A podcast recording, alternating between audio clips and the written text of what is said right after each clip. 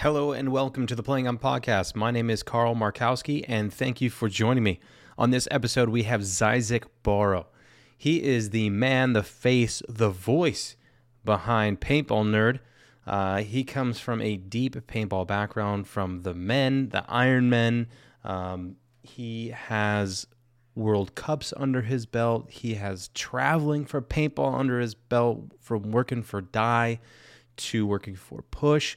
Um, he is a, a man of many hats, and he has been killing it with the sh- social media posts and the quirky little videos uh, for the events and everything that he's been putting out. It's been uh, really, really cool to see. I mean, th- the perspectives that people have, I really enjoy seeing just from all over the place. And Zyzek gives a nice little comedic relief to uh, all the seriousness that happens around the paintball events, uh, the paintball events, and even his uh, his podcast and his interviews have been a pleasure to listen to. And I think if you guys have um, have some time and you want to listen to some good content, make sure you head over to uh, Paintball Nerd and check it out. He's got interviews, he's got blogs, he's got reviews, he has news. He's a one and done stop shop right there. So make sure you check it out. That's paintballnerd.com. This episode is sponsored by H2KPaintball.com. We have all kinds of little goodies up there now. We have some arrowhead bolt pins in red, black, and orange. We also have the Talon trigger in gray, red, and black. Uh, we have some uh, call off play paintball pocket tees and the orbit excuse me orbit mineral wash tees in gray and in uh, forest green. All up there now. If you use the promo code frosty50 f-o-r that's completely wrong f-r-o-s-t-y 50 and you spend $50 or more you will receive free shipping site wide on whatever we have in stock, which isn't uh, too much right now on tank tools. We're running low because we're actually getting ready to release um, the big V2 tank tool. It's uh, we're, I'm pretty excited about that. It's gonna have uh, it's gonna be more utility uh, based, and it's gonna have some more things that you can use on it. So it's not just for uh, removing the air and your regulator from your tank. There's gonna be multiple uses now attached to the tank tool. So um, so yeah, make sure if you guys uh, want to, we are running that Frosty 50 promo, uh, I believe until the end of the year. So if you want some good days with some free shipping, uh, head over to h2kpaintball.com. Also, shameless plug if you guys are looking for uh, or enjoying uh, my photography, by the way, that I have been uh, putting up I have a new site up right now. It's cmarkowski-photo.com. You can find uh, a bunch of photos that I have been putting up and that I'm very proud of. Also, on top of that, there's a print section if you would like to purchase some prints. I have been slowly adding to that section. Um, not only can you get the ones that I'm adding up there, but if there's a specific one that you like that I've posted on social media before, I would be happy to uh, to print that out and, and get it out the door for you. That's C Markowski dash photo. Thank you everybody too that has been uh, helping me out with that, along with um, you know all the encouraging words and uh, and kind words that people have been coming across. This is still fairly new to me, so I have been trying to ask good questions and uh, just observe the greats that are in the sport. And and there's so many man. Uh, hats off to all the media guys out there and media guys and gals.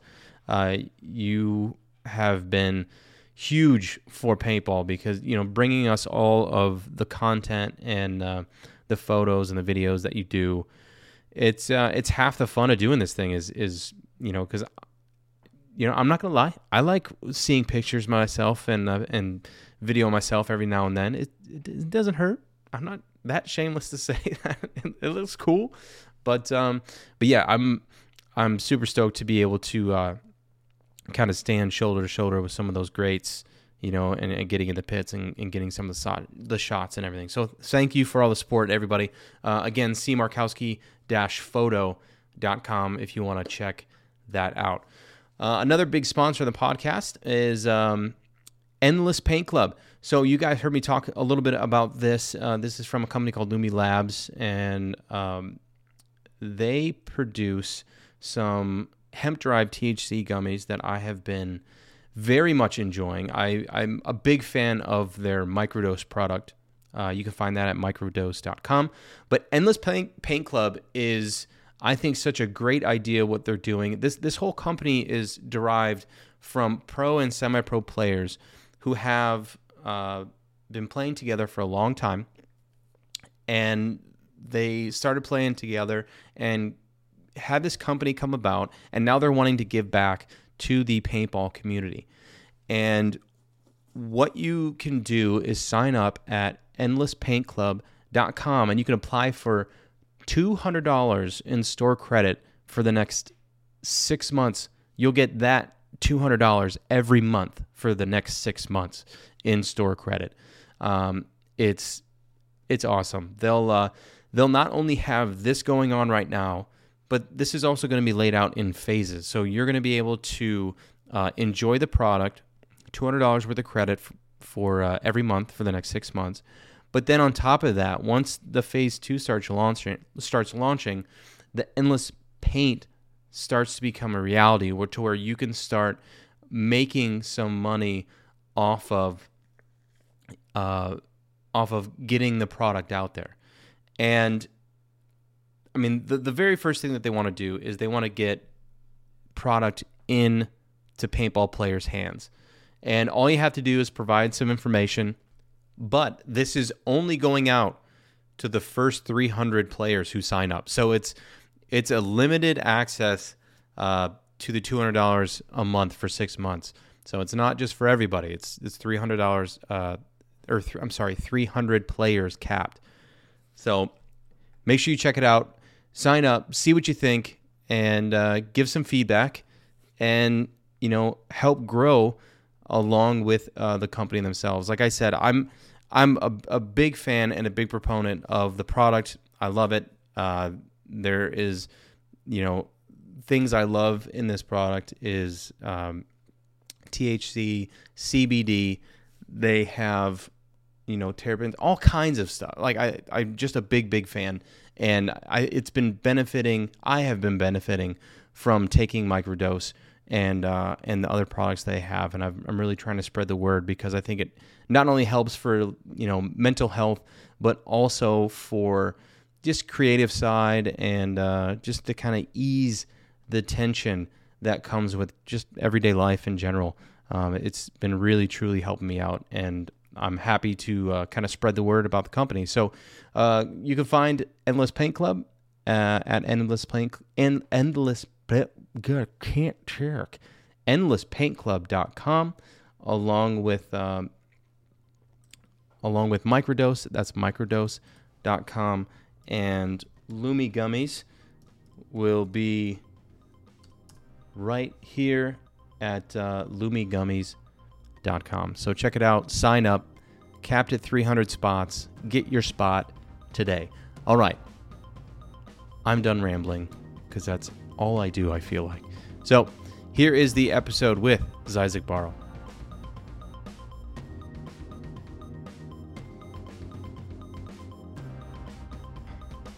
Well, first, dude, thank you so much for coming on here. I appreciate it.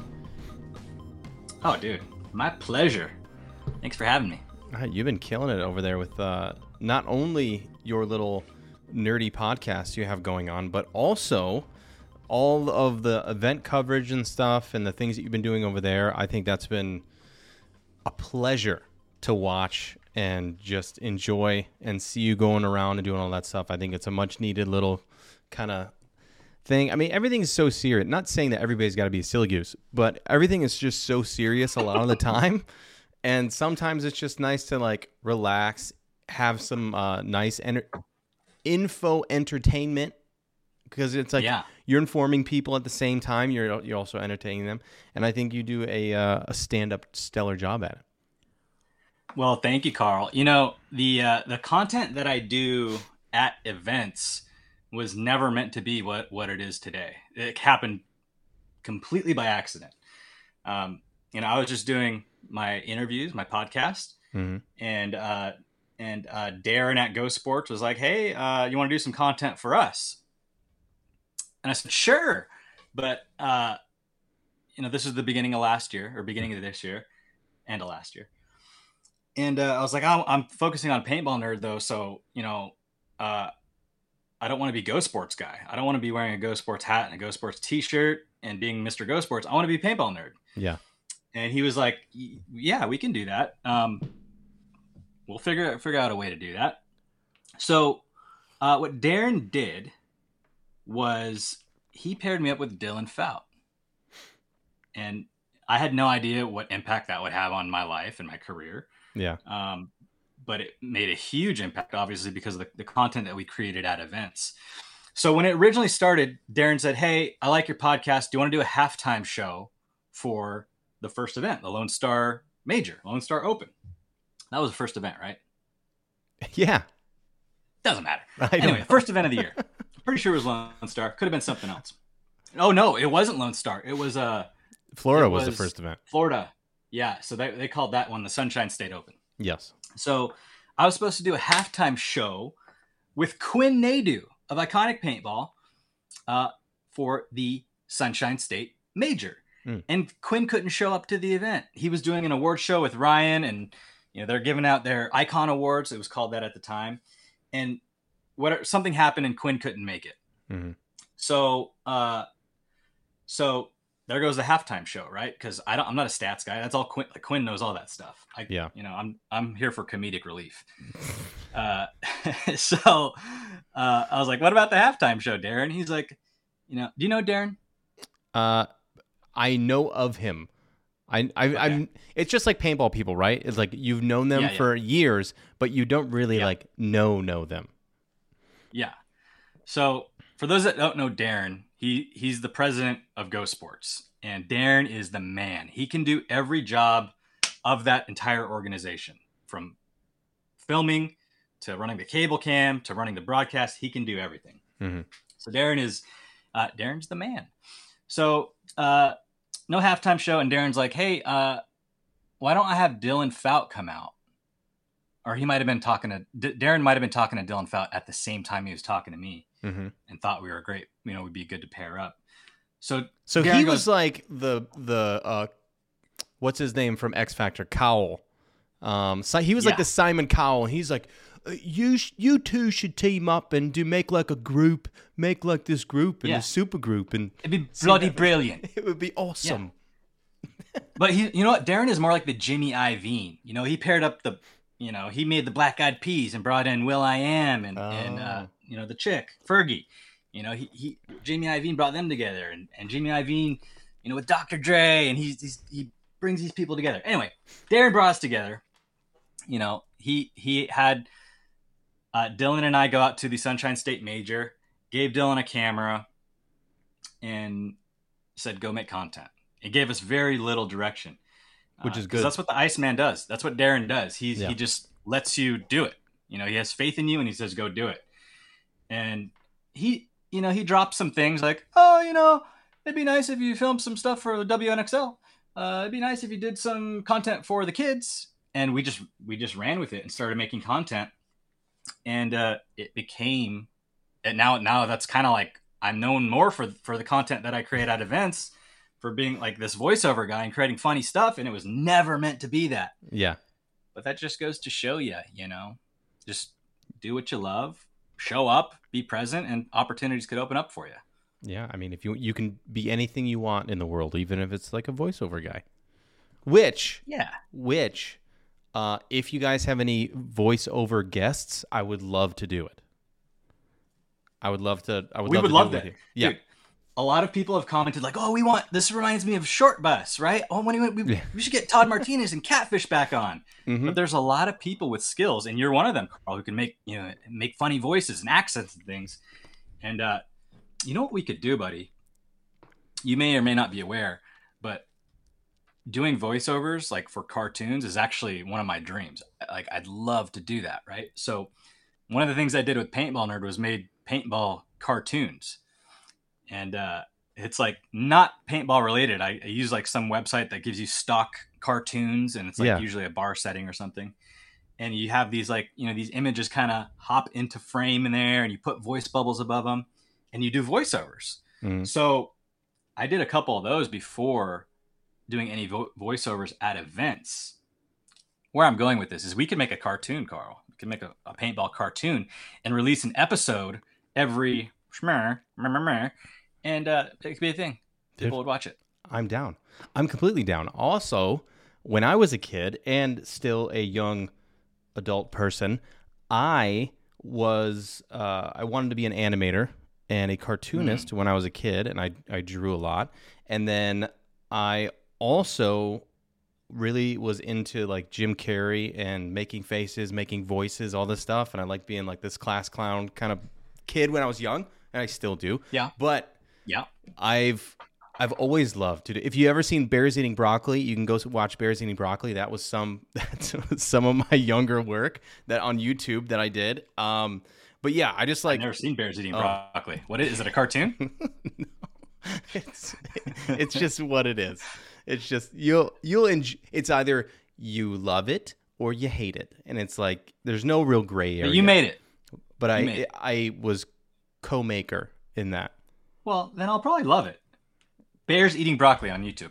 I'm not going to YouTube it now, but No, no, no, no, no, no. I mean, I think probably some at some point I will just I'll do like a reaction video of just myself watching Bears eating broccoli and then inviting people over to watch it. It'll be great. But yeah, anyway, Oh, I man. um dude, the suspense is killing me now. I want to see it. no, you have to save it. I mean, Okay. it's probably funny or high, but that's it's completely up to you, personal choice. Um, but Well, but also know that when we did do that, it was all completely sober and it was for a school project, and we got last place. you know what else is funnier when you're high? A root canal.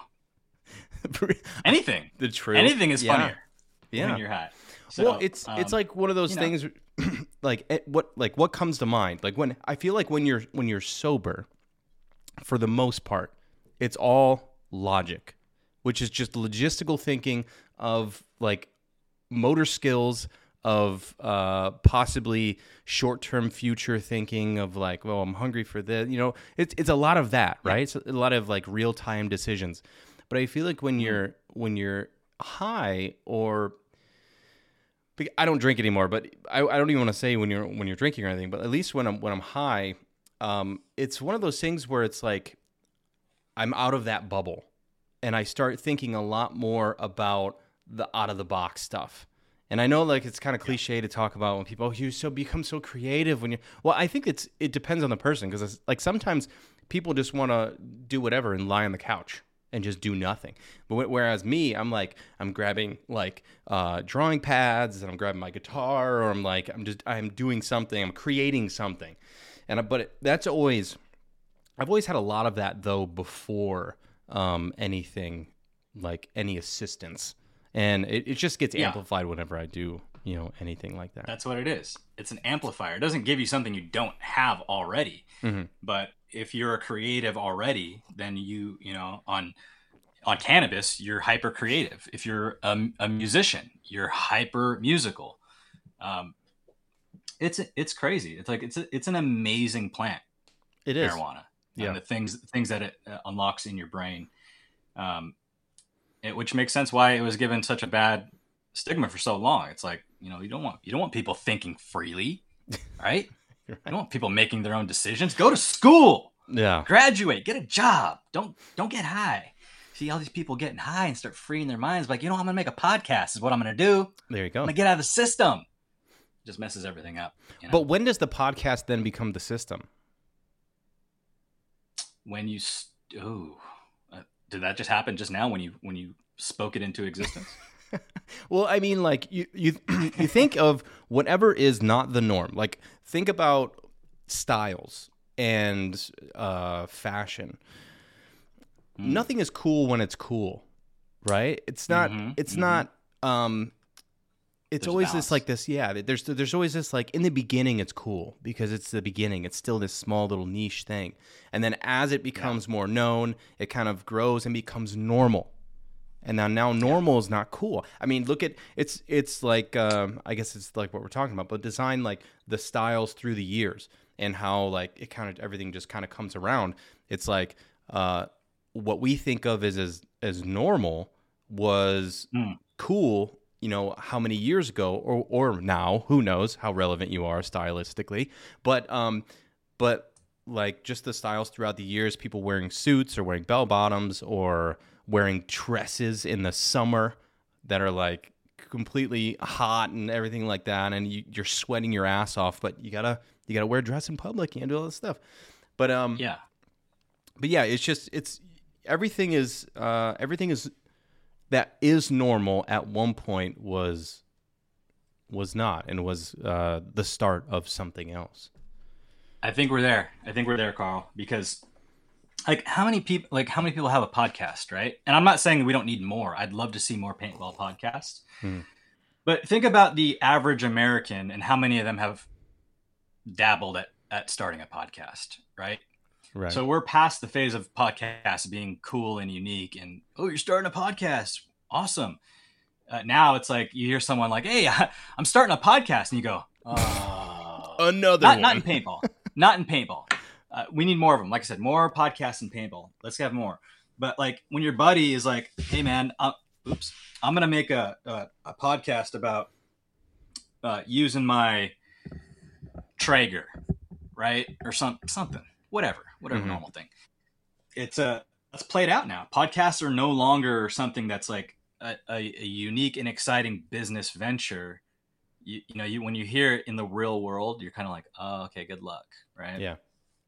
Yeah. Well, this is this is my thought about podcasts now because I've been doing it for a little bit, um, and it's not really changed for me. And and I really look at my I look at my podcast as one of the, the most basic bread and butter kind of podcasts that you could have.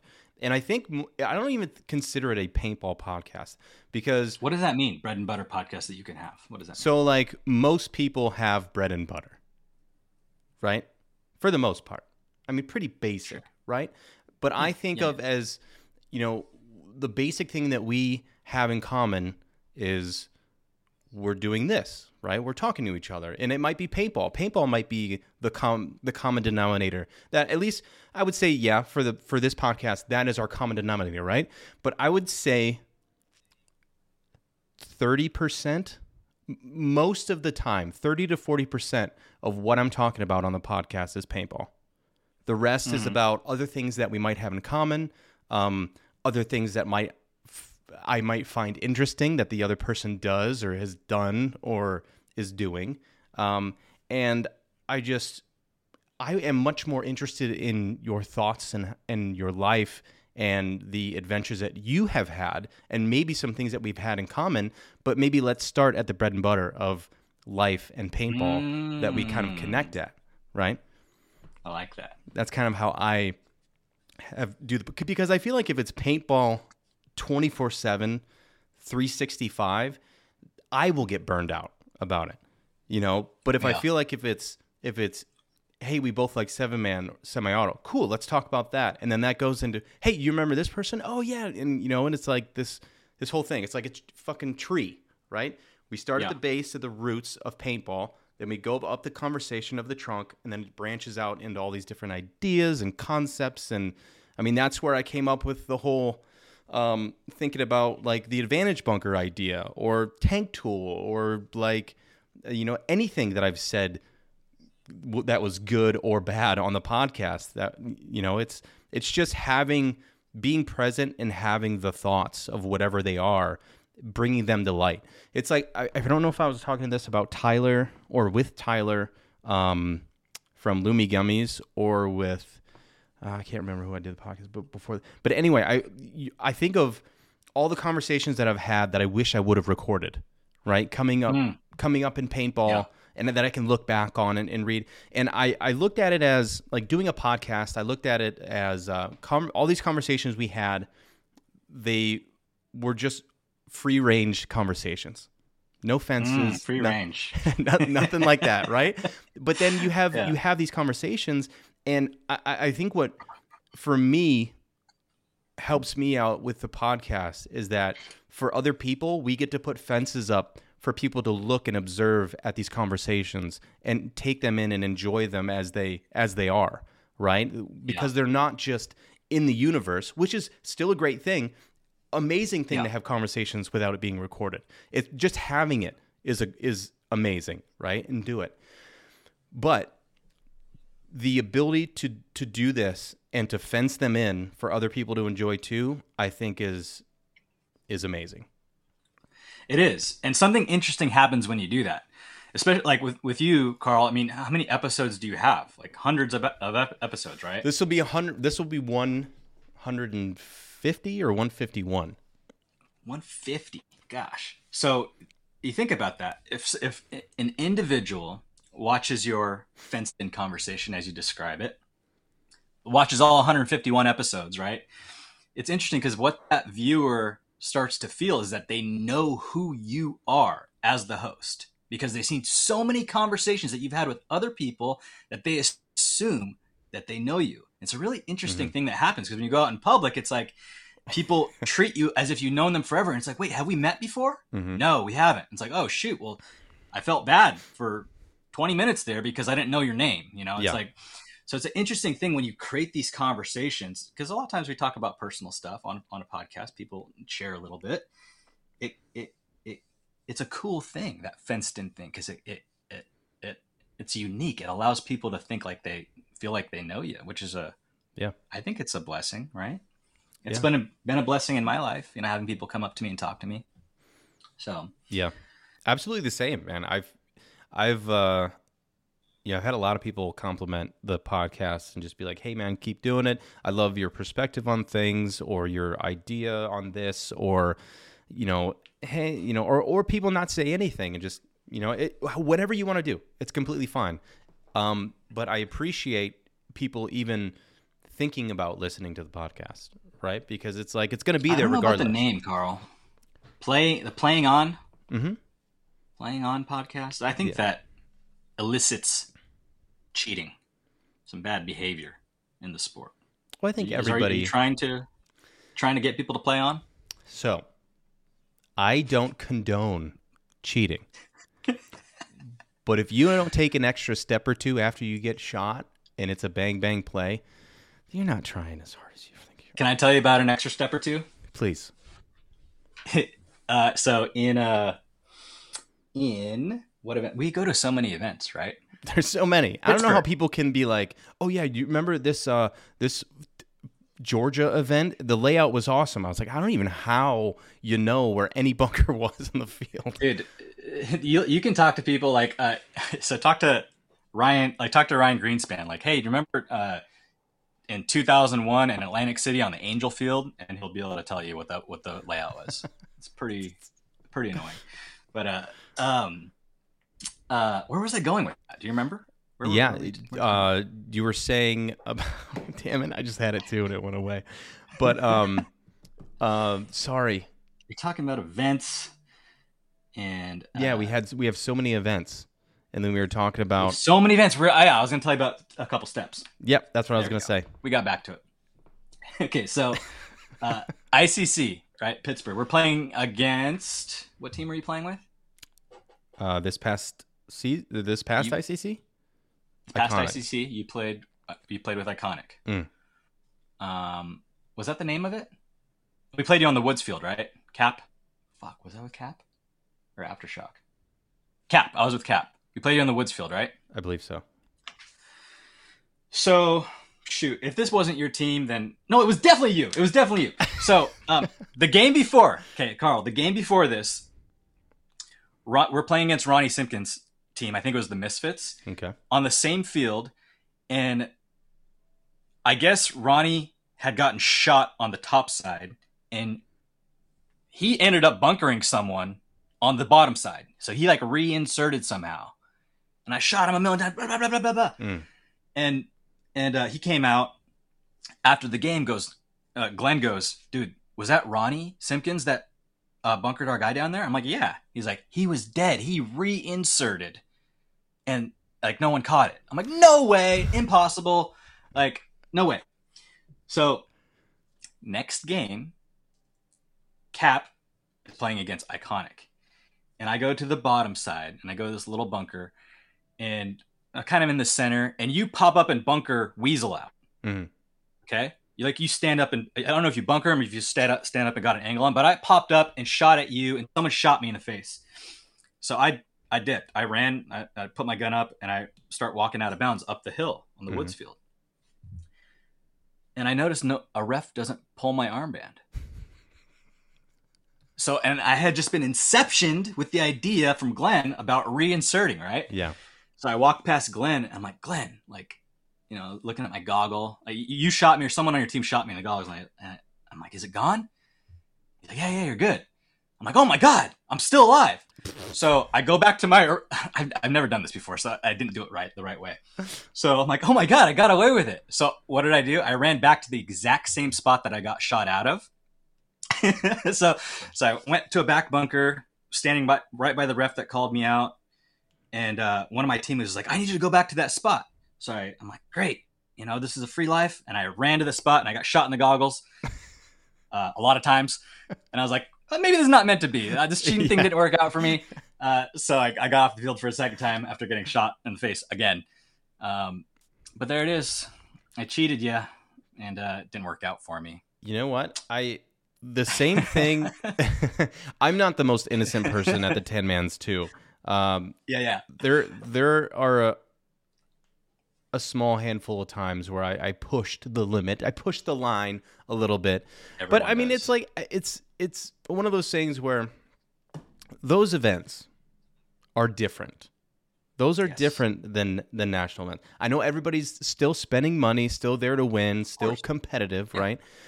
But there there is only so much the refs can do and only so Yeah. many eyeballs in certain spots. And if you can do it, if you can do it, then I mean, I can't stop you. You know? yeah. And it's just So you can shoot me in the face. yeah, and then and then try and do it again in the same Yeah, yeah. spot when you go back to the same Exactly. spot. Yeah, I'll just go back to the same spot, do it again. Uh, Yeah. So Well- you know, I don't know if I'll ever try uh, that again, Hmm. but uh, Yeah, I, I don't like the mojo after I feel like I got away with something because I feel like I'm negative one, and I don't like Yeah, I I, don't like like, if I got away feeling negative it- one. Yeah, I, I wouldn't have been proud of myself about it. Mhm. Um, you know, it was just a funny story because like we got go back to the. I think we stalemated that game, or we lost, but we go back to the pits, and Glenn's like, "Did you reinsert yourself?" I'm like, "Yeah, you told me that Ronnie did it. I want to see if I can get away with it." And uh, he's like, "You should have gone to the top side where the ref wasn't. You had a new ref." I'm like, yeah, right. What? I never done this before, dude. I just I, I got shot in the face and I went back in the game. Like I don't know if the like I don't know the right way to do that, you know? Yeah, So um uh cheating's bad, don't cheat. It's not Dude. honorable. But when You- you're out, you know, when you're out of the game, when you're out of the tournament and you're playing a game that doesn't matter, yeah, just have some fun, I think we needed to win that one to go on too. really. Well, I assure you what I I was did did not feel change that. that for you. But but not. I didn't shoot anyone or anything. dude, talking about like cheating and penalties and all this shit, dude. World Cup for us was such a heartbreaker, man. Like, yeah, I, I was thinking about Where, it where did lately. you end up? Third, fourth? I don't even remember. I think we ended up like fifth or something. But we went in we because so we had the buy to Saturday or whatever it was because we were third overall, and Yeah. we played. Uh, our first three games were against the top three, no top four seeds, right? So we played we played uh, Fit, last camp. we played Fit, Blast Camp, and Nasty. So Mhm. we lost to Fit four to two, uh, but we we outplayed them. I, it doesn't say on paper, but we outplayed them. The two points that they beat us by, we got two major penalties. Um, we beat Fit four to two. It was a solid win. Beat Nasty 5-0. And then we play this uh, French team, Scalp, over on the I think it's the infamous field. I think it's the first time we played him played the infamous field too. So um, we get there, and they beat us 5-0, but we had four minors and one gross major. And I've never had so many penalties thrown against us in one like it was it was Like crazy. legit penalties or like bullshit? Like just Dude. So they were flag happy. It was how about this? It was 4-0 scalp. We it was down to a one-on-one in um on the on the fifth point. This will kind of give you a perspective on it. It was a one-on-one. Our player dives into the snake, crawls all the way down to their side of the snake, comes out, shoots a lane. The guy goes in, doesn't even shoot back at our player. Shoots a lane, starts to load.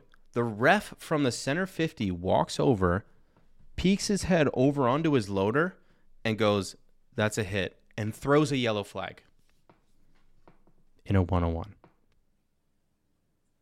It was it was crazy. It was just like it, that whole match, and it, what was nuts is that we were playing so good, like up to there because we were the only team that beat Fit that that whole tournament, and um, I mean, even Fit came up to us afterwards and we're like, "What happened? What's what is the deal?" We're like, "Yeah, we have no idea." But it was just, um, it was crazy too because I've I've just never seen. I don't even know how I got on the subject, but it was just like, it was insane. Um, but yeah. Anyway, yes, I will. Yes, I will be a voice double in your next voiceover. Are you playing with newbies next year, 2024? I want to. Um, I don't know. I don't know what I'm doing. I, I just have the kids are getting older, and there's they're wanting me around a lot more, and um, I don't know. It's one of those things. commit to like a pro program. No, definitely, definitely not a pro program unless I get heavily compensated for a full salary and seventy Stop fixing them wheelchairs. Get out and play paintball. Dude, that's it's a fulfilling job, uh, but it definitely doesn't pay very well. But it uh, pays the bills for now. But um, you know, I'm trying to build H2K into something, and um, we're trying to build more products. We have version two of the tank tool coming When? out when? Where? beginning Where of next year. So we already have. We're like ready. Can I see it? He's got one. He's got one. He's looking.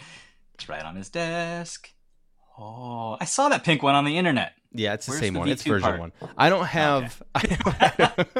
I don't. Um, Quinn. Quinn has our prototype, and um, we we've pretty much signed off on the design. So I think we're putting in an order over the weekend. So we're rolling. So I'm excited. That's tight. I'm excited. Are you gonna Mhm. make me a paintball nerd one? dude. I'll definitely make you a paintball nerd one. Yes. Do you still have your uh, version one paintball nerd one? Of course. And I gave Paxton back the gold one, even though he didn't need it because he said he had one. Oh, I said- good for you. I told Carl I'd give it back. I, I told him I'd give it back. You know, I. I don't care what anybody says. You're a nice guy. Oh, no one says that. You know, you know what I get a lot though. Uh, people say that I look mean. That's not the best feeling because I'm a pretty happy guy. You know. Yeah, maybe you, You like know. the way you stare through people. Maybe that's it. Should I just like look like look at him like this? That should be your new logo right there. Dude, how do you think Fit's gonna do at the pro pro level? I think they'll hold their own for the most part. I, I mean, I think they, I think they'll be in the top ten. Um, I think they're just. A, I mean, it's hard. It's hard to say that they're not going to do well when you win five events in semi-pro, right? It's pretty handily.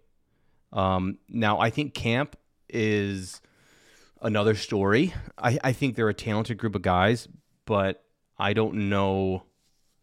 I don't know if psychologically if placing second in five events to fit does anything to you. I mean, it has to, right? Sure. And I just If don't. you- If, if you say it doesn't, you're lying. Yeah, because I, I mean, I would be, I was frustrated watching it. Come on, man. But it's, uh, I don't know. I think, I think Fit might have a little bit tougher time uh, than maybe. Um, did I say Camp? I think Camp is going to have a little tougher time than Fit. I, I just feel like Fit is a more w- uh, well-tuned and oiled machine. I think Fit will stick with this, their same roster though. That's the thing, and I think last camp will go pick up some free free agents and build their roster. Mm-hmm. So um, did fit did do an amazing job last year, no question about it. You can't even argue their results, but I don't think those results are duplicatable in the pro division against pro teams. Um, because you remember, Carl, that same team was AC Dallas in 2020, and they got relegated. Right? It's true. Three years So- is a long time, though. Is a decent time. It is a You- long time, especially three years of winning events, right? So That's what I'm saying, and I think that three-year timeline for when a team, if it sticks with its pretty much um, same roster for that time, three years is that's like your winning timeline, right? Of like getting shit on, starting to get Mhm. better, start winning, right? And I and I feel like, Yeah. I mean, yes, you start at zero when you get into that league, but you already have those wins behind you. I mean, those wins don't mean nothing, right? I mean, I, I think you have a good base to start at to be a to be a pro team, an introductory pro team, right? And I think that they are they are in a better spot than what they were as AC Dallas. when is the last time a brand new pro team won an event? I'm not here to talk shit, Zyzek. Like, is there any? No, I'm just curious. no, like, I'm just when- kidding. I want to know the I want to know the statistic. When is the last time a team went pro and won an event that year? X Factor. Oh seven. Huntington Beach, right? Or Oh, thir- 2013. I don't even know. that's a good question. You're So, asking me to think. Fit's got an uphill battle. Yeah, I'm asking you for statistics and data from paintball's past. well, I give opinion. You ever go to paintballwincount.com? No, I don't. I'm not a big stats guy. I'm Yeah. I'm a big like feeling vibe guy. And Mm. stats are never really in my Yeah. favor. I'm I'm always like I'll take the risk, but I don't not I'm not a very big like calculate the risk. Yeah. Yeah, you just go for it. Send I- it. Send it is what the young kids say. Just yeah. How old are your kids? 4 and 7. Oh, so they don't they don't say fire and based and bet Based and like the words the that I don't know turkey. what they mean. There's I sound so Someone told me- right now. someone told me I'm gonna stay based. And I'm like, sick, playa. I don't know what that means. I don't know what it means. I didn't I didn't tell him. I feel like that's just didn't staying tell like him. this. Yeah, like It's just staying based right now. What- staying based. But it's it means something else other than that. I'm just stay moist. I like that. I like the idea of staying moist. I think Yeah. we could incorporate that into into the verbiage. Stay moist, youth. bro. Stay moist. Do you? it's nice and moist. Stay How many how many voices can you do? Give me some voices. Um, So you got the nerd with the lisp, right? yeah, got the nerd, and then you got uh, moist. blue. It's got this good blue gongi. Look at the. You'll know blue gongi once you get into the Bear City broccoli thing. Um, and then uh, Uh, I don't sound know. like an old guy going. kind of like a Godfather thing. yeah. It was like a Um, accents. Uh, God, accents like uh, Australian, right? Okay, crikey. true. No, Look at the size of that one. that's a crazy one right there. If she bites me, we could die.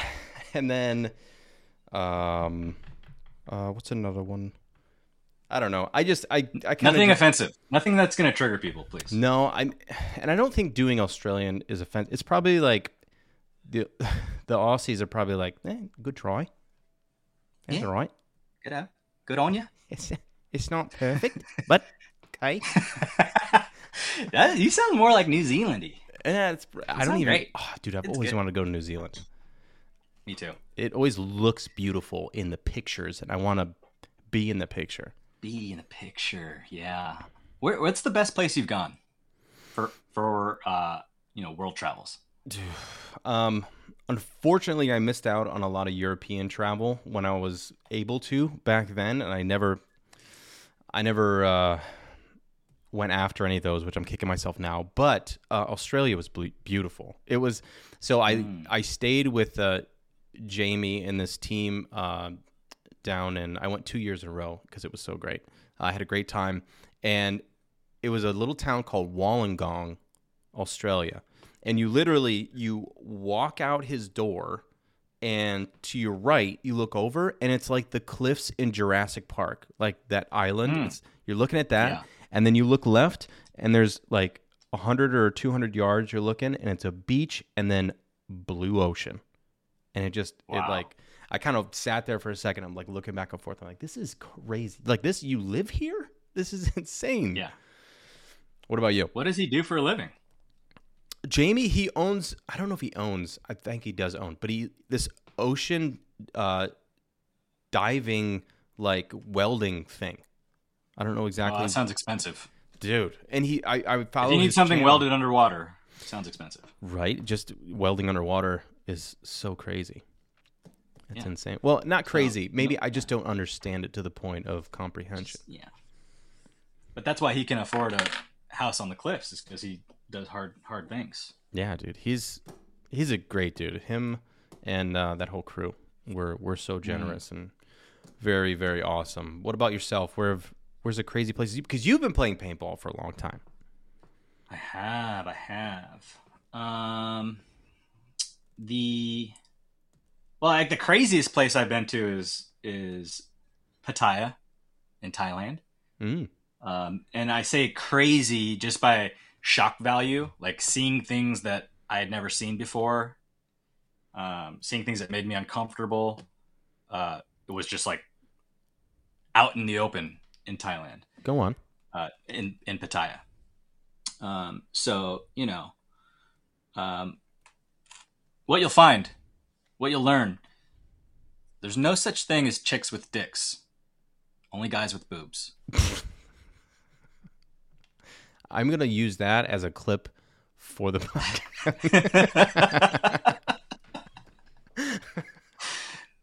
so um, you see a lot of crazy stuff in Pattaya. Um, I was thinking you were gonna go more like cats and dogs on uh, on campfire spigots and like or not spigots but spics um, like over fires or spits not spics spits like a fire spit so I ate a scorpion in Thailand. No cats, no dogs. Um, ate like a they have they have bug carts there, and bug carts are carts with various sautéed bugs. Right, I guess protein's not wildly abundant. protein card. Um, and and yeah, it's a protein cart exactly. And so, dude, they fry up these bugs right there on the street in oil and salt and pepper and garlic and like it smells great. It smells Yeah. like smells like pork rinds or something. It smells amazing. And they taste great too. Like a scorpion tastes like a like a a soft shell crab. Mm. It's not bad. Um, so that's another crazy thing I saw there. Amsterdam was really cool. I had my first wanted to go. experience with with uh, uh, psychedelics in Amsterdam. what kind Um, they were called sorcerer stones. So um, th- I was playing with the Ironman, and this was maybe 2005. Uh, we we were in Amsterdam, and we are in the uh, the downtown district where they're all, all the, it's like all cobblestones where the red light district is at, so where all the coffee shops are at, Mm. where coffee shops are at. And we're walking around, and people are like keep trying to sell us like illegal drugs. You know, like sketchy dudes are like, you know, I walk by, you walk by, they see that you're a foreigner, and they're like cocaine, and they say they just say words. Bad sketchy drugs, dude in Amsterdam is like a, a model in, the, in the U.S. Oh, for sure. Well, that's true too. Definitely, definitely different version of sketchy. But they, but they just see they walk by you and then they say a drug, and you're like, well, am I supposed to like? Is that am, I- am I supposed to respond in some way? So we decided we're you know if we're gonna do drugs in Amsterdam, we're gonna do the legal way. Hmm. So we go to a coffee shop, and the coffee shop is where you can buy all the things. They have different marijuana uh, products, right? They, and they have mushrooms. So those are the two legal things in Amsterdam. So I'd never done it before. Uh, very, you know, I was very inexperienced with substances in general. So we talked to the guy at the counter and we're like, well, what's for what's for be, you know beginners? What, what can we use you know, not not to freak out? Mhm. And they were called sorcerer's stones, and they did not look like mushrooms at all. They looked like clumps of dirt, like clumps of soil is what they look like, Mm. and they kind of tasted like that too. So, um, mm, well, I'll just say I'm not going to say what which teammates did it, just in case I don't have the permission. But um, a bunch of us did it, and we're running around the red light district, having the time of our lives. It kicked in for me when I was when I was walking around. I was wearing a hoodie like this, like a zip up, Mhm. with a t-shirt underneath, just like this. And I remember feeling like I can feel my sweatshirt on my skin, but I can't feel the t-shirt underneath. Yeah. And as soon as I that thought process happened, I was like, I'm on drugs. Like I'm experiencing the thing that's supposed to ha- supposed to happen. And so right when I had that thought, this guy, I don't know, I don't know where he was going, why he was there, if he was a figment of my imagination. But this guy's running through the streets of Amsterdam, cobblestones, cobblestone streets, with a stack of papers, running like he's late for something. He's going, he's going after it, he's running. And it's a little bit wet, it's a little bit dewy, right? Yeah. I know Cobblestone's a little bit slippery Ooh. a little bit slippery. So as soon as I had the thought, like, oh, I feel my sweatshirt type thing, oh, I'm I'm probably you know starting to experience this. Right when that finished that thought, this guy slipped on the cobblestone, and all his papers went up into the air, and You're it looked like, like- confetti. yeah, it was like it was like this explosion of color, woo, and all these papers like floating in the air Slow motion. and it was amazing. And then like like it was like slow motion. Then I started looking around, and all the cobblestones started lighting up different colors: purple, purple, blue, different shades of purple and blue and red. Bing, bing, bing, bing, bing. Like you know how Michael Jackson video when he's dancing, he's stepping on the different oh, things. yeah. Yeah. Yeah, it's way cooler than that because like the cobblestones are different shapes and different colors, different shades of red and purple and blue Mm. and they look like neon. And then the buildings, the buildings are side by side. All the buildings are super close together, but you can tell which buildings are different because the facade is different, Mhm. right? So these buildings look like individual people, like this, not be not people, but beings, like they were alive. Yeah. And they're close and they're different colors and they're they're moving like this. Okay? And then the windows, the windows and the doors are the are like the eyes and the mouth of these building beings, and they're Yeah. dancing this. And then here's the here's the song I hear. And the buildings, and then the, the windows are flashing like this, and the doors are, are singing. And I thought, I'm I'm fully aware that this is not real. This is Yeah. not happening, right? I'm fully aware that my mind is playing tricks on me. But this is the most incredible thing I've ever experienced, knowing that my brain is capable of projecting these images that I can physically see, but know they're not real. Um, Are projections So- real? Is it not real because it's a thought? reality real? Well, what makes something real? What makes The- it real? Well, I guess it depends on your description or definition of real, because uh, the belief in something Mm, there it is. There it is. could make it real. But It does make it real. but projections are not whether you believe it or not, because it is happening, right? Yeah. So it's not it's not a I don't believe that a dollar is worth a dollar. This is more like this is happening and I'm observing it and it's Yeah, happening to but me, It's not happening. But it's Yeah. not happening. No it- one else is experiencing this the way I am. Right. Yeah. What an incredible compound psilocybin must be. You know, uh, I've experienced with with it one or two times outside of that many years ago, and always had a positive experience. Um, felt a sense of enlightenment. Felt this sense of I have the entire world and the universe figured out if I only wrote it down. And then you start to come to your senses, and, and reality comes back in, and all the fantasy and thought and the philo- phil- philosophical things that you're thinking, they kind of just end up back where they were they started. hmm Um, so if I ever experiment experiment with something like that again, I think I'd have a pen and a pad and I'd, I'd write down and see if it's as enlightening as I believe it is. I don't know if I would want a pen and a pad or some crayons. And you'd probably want some crayons so you can make art. You know, I would want I, I would want to write down my thoughts. Yeah. Oh yeah, hundred percent. Mine would be color. Yeah. Colored thoughts. Yeah. And there's people that pick up a guitar. You know, there's people that do whatever. On mm-hmm. it, like I said, it's it's it's a it's an incredibly powerful thing, right? It unlocks a piece of your uh, a very powerful piece of your brain. If it can allow you to see things that you can 100% see, you can see them, but you know that they're not real. Jeez, mm-hmm. what yeah. can it do in regards to healing you?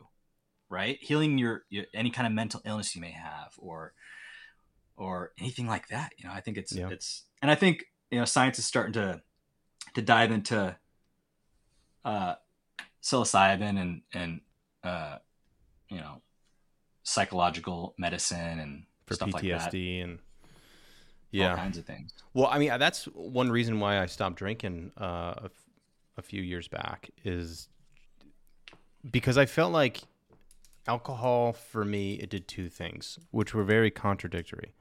Um, one, it allowed me to have a different level of a good time, but it also very much hazed out the line of necessary. Meaning, like, is it necessary for me to do this certain thing in this certain way, this loud or this obnoxious? No.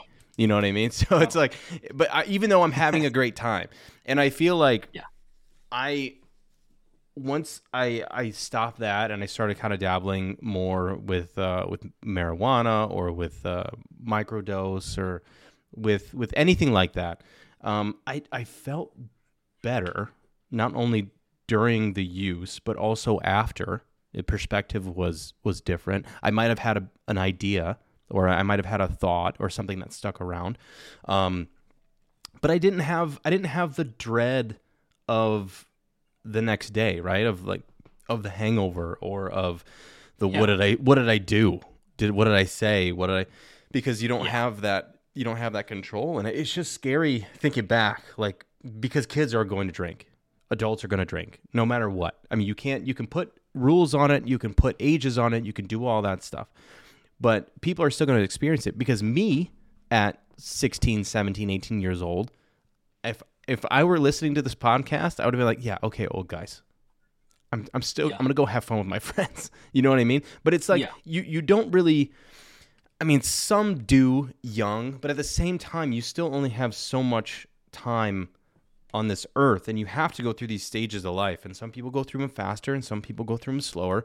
But you know, it wasn't for me until like early, I would say like my early 30s maybe late 20s, early 30s, where I, I really started to kind of get it. Maybe that's yeah. late, I don't know, but it was it was really kind of honing in on like what life is really going to be like or what it could be or or what reality is or what could be. Um, yeah. And and then I and I think I say that because now that I'm thinking about it, that's when I started that's when I had my first kid was when I was 30 and it, it wasn't yeah. about me anymore you know but it was about me at the same time because how i thought about it was was now i have this person that i need to keep alive that i love unconditionally hmm. that i need to provide for but in providing for them and with the atmosphere of what is today i can still pursue my dream of making ends meet without doing a full nine to five or without not being able to spend enough time with my kids or something like that you know and still still follow and push wanting to do my dream because there are so many outlets to be able to try and do that.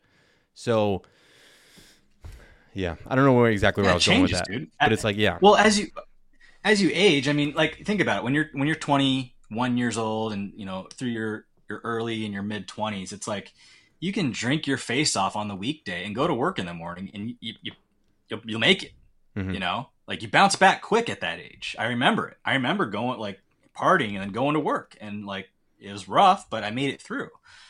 You know, these days, like if I have one too many beers, it's like, I, and I wake up with a hangover, it's like, oh, this is going to be the roughest day ever because my kids are going to cry for sure at some point, yeah. right? Have you ever deal with a crying baby when you're hungover? Oh my god. Dude, it's it'd be impossible, right? Yeah. You don't want to do that. So, you know, as we get older, we start to gain responsibilities, and it's it's good because we can't bounce back from drinking the way we used to, anyways. So we might as well have some responsibility, right? Yeah, and more of an understanding of what's to come or will be. Just like, yeah, I, I know if I do this, this is definitely going to happen, and I don't want to feel like that at all. Yeah. Well, it's like when drink when with drinking, it's like you know when you're young and you're going to the bars and you see the old guy at the bar sitting there alone, old fat guy, and you're like, I don't want to be that guy, you know. Mhm. But you look around and like those are the older people that are at the bars. You know, you got your young crowd here dancing and getting wasted, and then you got this guy sitting at the bar here. So where's the people in the middle? Well, they're out. They stopped going to the bar, right? Started having families and responsibilities and things like that. Mhm. If you continue on that life of the 20 year old getting drunk at the bar every single day, you'll end up like the guy hunched over at the bar, old, you know, no kids. You know, Carl, one of the one of the most interesting conversations I had was with one of those men uh, at the bar because I, you know, I see them occasionally, Hmm. and I remember I asked him, "What what's your give me some advice? Like what what what regrets do you have in life?" And he told he told me something that at the time it really stuck with me because I was in trying to like kind of in this phase of growing up. And he goes, I wish I married the woman I loved and stopped chasing everyone else. And I wish I had a family. And he's like 50 or 60 years old. He looked a little bit older because he was you know, spent all his time at the bar. Mhm. Um, and so it was like conversations that like that. And it's like, you know what? You, drinking is not like this sustainable lifestyle. I do think, however, marijuana is. I think there can be chronic marijuana users that are productive members of their family and society. Right. And I think that's already been proven. I don't think I need to cite anything on that, right? No, I'm all in. Yeah. Let, do you want to smoke a bowl right now? I do not. I don't smoke, but I do have a microdose gummy that I will take right now. It's not going to kick Oh, in I right away, don't. but Yeah. Um, I should have. took I live in. Tennessee, so I don't have access to gummies. What we have here is Delta 8. Uh, So Lumi is Delta Nine hemp derived THC. Delta 9. That's my, uh, that might be what it is. dude it's it's beautiful it's a beautiful high and it's only for so i take the and this isn't an ad but they do sponsor the podcast. Um it's uh so it's tyler who used to play for uh, dmg he has uh, lumi gummies and microdose. And i take their i take their microdose. Right there. That that's it. Yeah. He sent me, uh, or Joe Barrett sent me a sample pack from Lumi, and they were going to sponsor the podcast, and I kind of rested on my laurels and didn't respond right away and lost that opportunity. Yeah. But Lumi, if you're listening, I'd love you to sponsor my podcast. Yeah, dude, it's ama- I I personally um, enjoy it because it's only it's three micrograms for the microdose, and so it's a nice subtle high that lasts for maybe an hour and a half or something like that, and then just kind of slowly goes out. And obviously, if you take more than that, it'll be it'll increase. But it's like I've. I mean, I, I like smoking too, but the gummies are nice. I mean, they're just you digest those differently, and Yeah. you know all that stuff. But it's it's like everything just is happier. My mood my mood is better. I notice things a little bit more um, that are happening. You know, my my kids seem like they're more excited. I don't I don't know. It's just like I just feel like I'm more involved in life when You, when do I'm you get doing it. Like, oh, my kids think I'm hot. Like, my kids are looking at my eyes. They know I'm hot. Like, do you ever feel that? I oh yeah, I, def- I I definitely do. Sometimes I feel like I I shake. Sometimes like I feel like I, not that I'm shaking, but I feel like I'm cold sometimes, and that goes. It's all these little things that kind of pop in. Like there's the same stuff. Like, um, for a little while, I had this thing of for like five minutes, I would think of the worst possible things that could happen. This could be even when I'm like, because normally I'll take a gummy when I go play disc golf or something like that. and Yeah. uh, in the middle of playing disc golf, I could I would go and like, oh my god, like, what if I get what if I get into a car accident on the way home? How's anybody gonna know? How's my wife gonna know? What if my house blows that. up? You know, and then for like five minutes, for five minutes straight, I'm thinking of that stuff, and then I get to the next next basket, and the sun comes out from behind a cloud, and it's like, oh yeah, you know, my my face gets warm, and I'm like, I'm I'm back in it. So like that doesn't happen all the time, but it's like I would much rather have that than be like blacked out, not knowing what I'm doing, and uh, not that I'm not that I'm advocating for just one substance, but everybody has their vice. But it's just, uh, you know, I, But alcohol is proven to be like the thing that if you want to if you want to put yourself in a position to create some regrets, you drink too much. Yeah. It's going to happen at some point. Like it's just you're just playing the odds. And that that it, it doesn't happen with marijuana. If you do too much, you fall asleep, right? Mhm. I'm not saying it's a safe drug. I'm not saying any drug is safe, but I think it's a lot safer than alcohol. do you? I think a lot of things are safer than alcohol. Are you a uh, a user? I say user, a consumer. What what would you call yourself? A consumer of? Of the cannabinoids? I, I do yeah when I can when I can get a hold of them like I said I, I live Yeah. in Tennessee. So I do have uh, this place that sells Delta what eight or nine one of the 2 Mhm. whatever one's allowed here. Probably Delta Eight. hemp derived. Delta eight. Oh, so they have like gummies and things. They have some they have some uh, flour like some actual like plants that you can buy Mhm. but then i'll go to an event right where it's legal and they got the real stuff the good stuff and you know i'll smoke that or or eat that and i'll be like oh my gosh i've never i haven't felt this in a long time so um yeah i don't i don't get the goods here in tennessee um, i wish wish i could um, but yes, I, I do like marijuana. I do like it in all forms. Beautiful. I'll eat it, smoke it, drink it. I've never tried to drink. If anyone's got a marijuana drink for me to try, I'll try it. I have not. Um, but you know, in in the right context, um, I don't like to be in social settings on marijuana because I do feel like everyone's looking at me, and uh, I You are like- popular. it just it's uncomfortable because I I feel the need to make eye contact too, and when my eyes are like this, it's like, well, you're high. I don't know if I'm going to talk to you. well, that is that is one good Uh, thing about the gummies though is that you don't get that like, at least for me, I don't get like the high eyes. When I smoke, I do get that, Ah. but like the gummies, I don't get the high eyes. And I've I've been starting to take a microdose like at the events after I play, and I go like I grab my camera, I'll I'll pop one in, and I'll just I'll start walking around the event, and that's cool because it's like like how we were talking, like you start getting different perspectives and everything. That that's really been helping me kind of step outside the box a little bit with uh, with taking photos. dude i don't i don't think i could make the content that i make at events if i was high because I, don't- I just overthink it too much i already do way too much overthinking is this funny or not are people gonna like this or not if Yeah. i was high i would just analysis paralysis but you mentioned your photos carl Hmm. and i will say i'm a big fan of your black and white shoots that you've been doing lately Thank you very much. I appreciate it. capture like a lot of facial emotion in them Yeah. i think you get that with black and white Yeah, I I get a lot of people like, is this their obituary picture or is like why just because it's black and white? Like if if it there would be a year to year underneath if it was like a so long goodbye. But um, no, it's it's I don't there's there's some there's there's a lot to be said with uh black and white. I feel whether it is a Yeah. portrait or on the field, off the field, in the pits, something like that. Black and white leaves a lot on the table in a good way. Yeah. Um, a lot to the observer, I feel. My favorites are Danny Manning, right?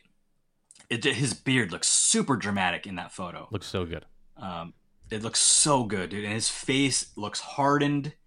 He look, it just looks, it's just a great photo.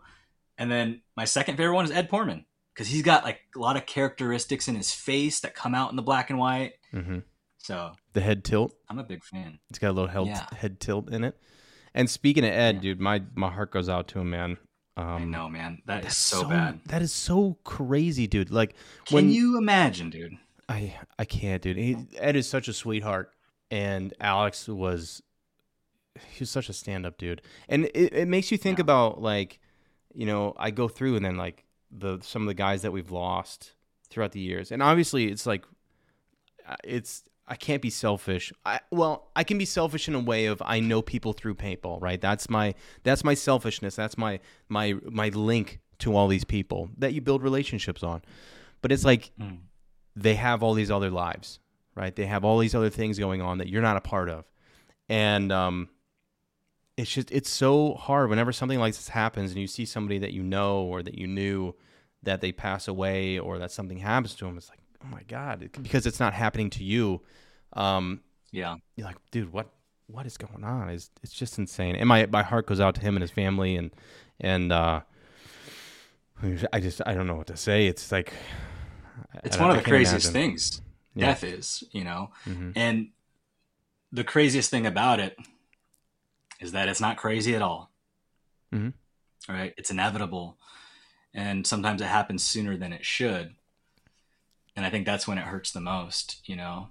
It, it's like, it's one thing when you lose your grandma who's lived 90 years, right? And have a, a full life. It's another to lose a child. That's something I can't imagine, you know? Yeah. At, like, you know, you know, Lane, Lane Wright, Mhm. he lost his kid in 2018, the same day. So this is the anniversary of when Lane lost his kid, really and isn't it Rocky's birthday too or something oh, it uh, might be Rocky's birthday. I don't know. Um, if But it is, I need to wish him a happy birthday. Do you know if it's Rocky's birthday? I don't know. I, I thought I saw something quickly on on the the Facebook, but but yeah, I like with with death, I've learned that at least as I gotten older, to not be afraid of it. But I think it's I'm more afraid of the other people in my life. Not that I'm afraid. I'm more anxious of the feeling of anxiety that comes with it. And the anxiety, the unknown anxiety, because I can have the idea and the thought of how I would feel, but it hasn't happened. It doesn't, you know what I mean? It's like you don't have that feeling until it happens. You can think about what it's going to feel like or how what you're going to think or how you're going to act, but until that thing, it's like just like having kids. dude it's like fucking war or yeah or like having kids it's like you don't know what is going to happen it's like the whole mike tyson uh, quote like everybody has a plan until you get punched in the face or the mouth or whatever it Yeah. is you know and um, you just don't uh, i mean that's why at least for me my own uh, consciousness and life i have learned to cope with the idea that i will die that i will not be here in some way shape or form. Um, but I'm definitely not prepared for others in my family um, who maybe are not so close to like Yeah. the end of life or anything like that. You know, I can't, I just can't imagine something like that happening. And It's unnatural crazy. for a child to go before their parent is not is not the not the way it should be. You know, I like I, I don't wish that on any parent, certainly, you know. and then It's- can you can you sad. imagine like in the 40s or or earlier, not even just the 40s, but earlier than that, you have families, mothers who are sending off their sons and and the fathers going with them and their sons, their whole f- you know, the male side of their family are going off to war, not knowing the whether or not they're going to come back. yeah, yeah. Generation, generations. it's crazy.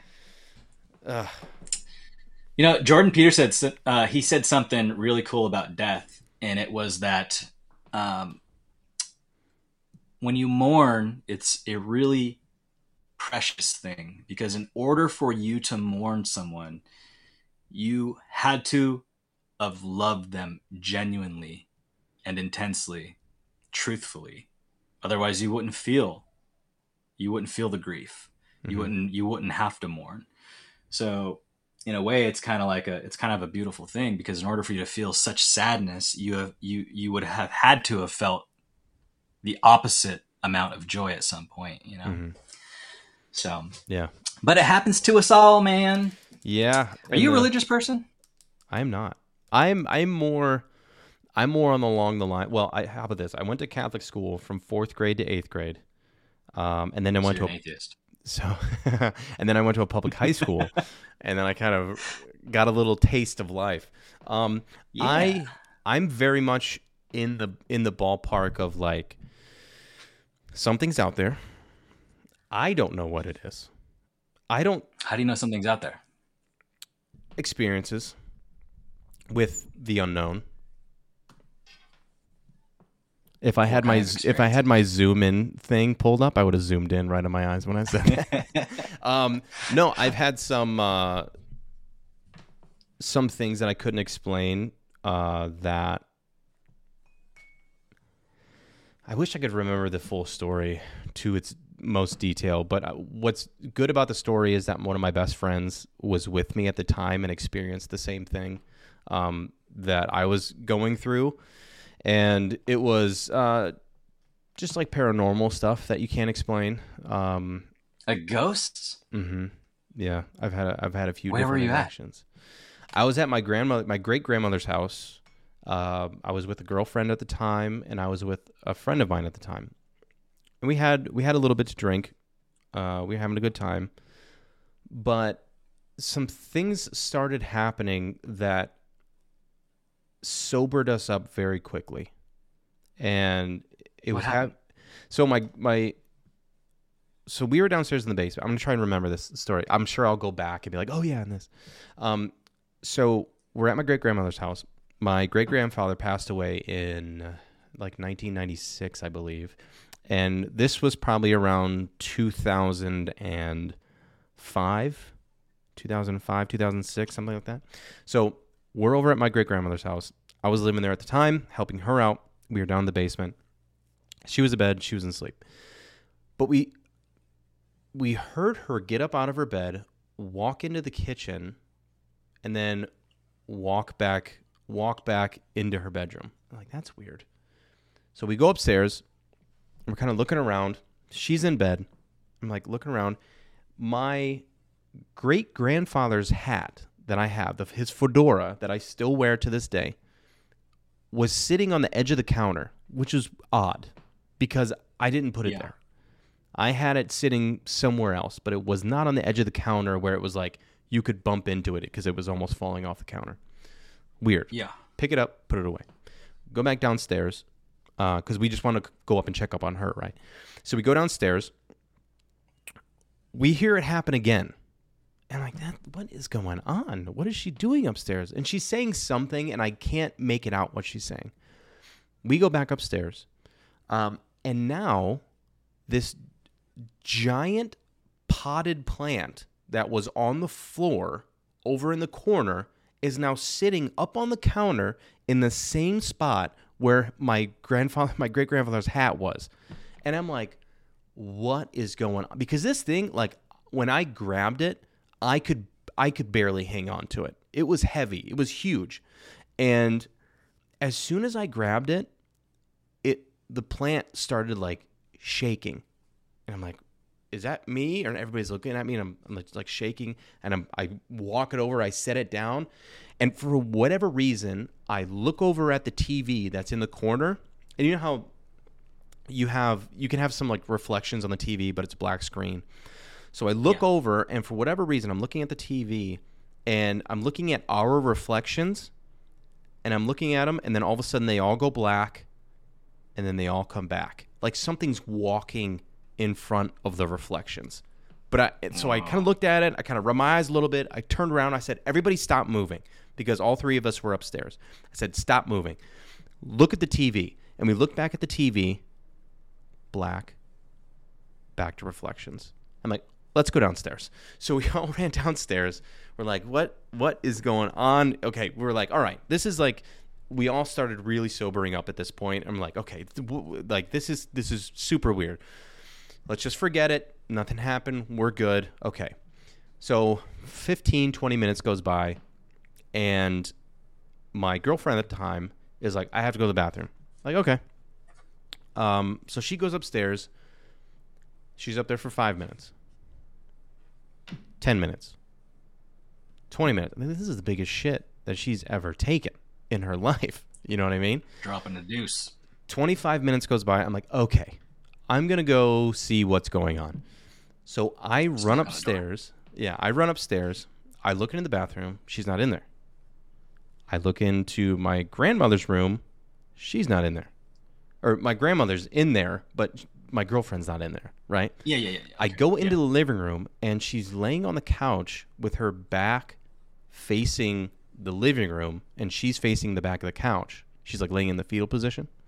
Little loose Yeah, yeah. of a fetal position. I go up there and I touch Yeah. her shoulder and she crunches into a tighter fetal position and starts hyperventilating. By this time, I'm like locked in to like what's going on. I'm like, okay, what is the deal? But as soon as she starts doing that, I start hearing a noise from my great grandmother's room. So I I run over there, and sh- my great grandmother is hyperventilating the same way that my girlfriend is on the couch. I'm starting to freak. I'm like I'm starting to get like my hair on my arms are starting to like raise. Um, so I'm like trying to figure out what's going on, and I run downstairs. I'm like, dude, you need to come upstairs right now and and help me with whatever is going on upstairs. So he runs upstairs with me. We go over to my girlfriend and she's like, he doesn't want me here. He doesn't like me here. He doesn't want me here. I'm like, what are you talking about?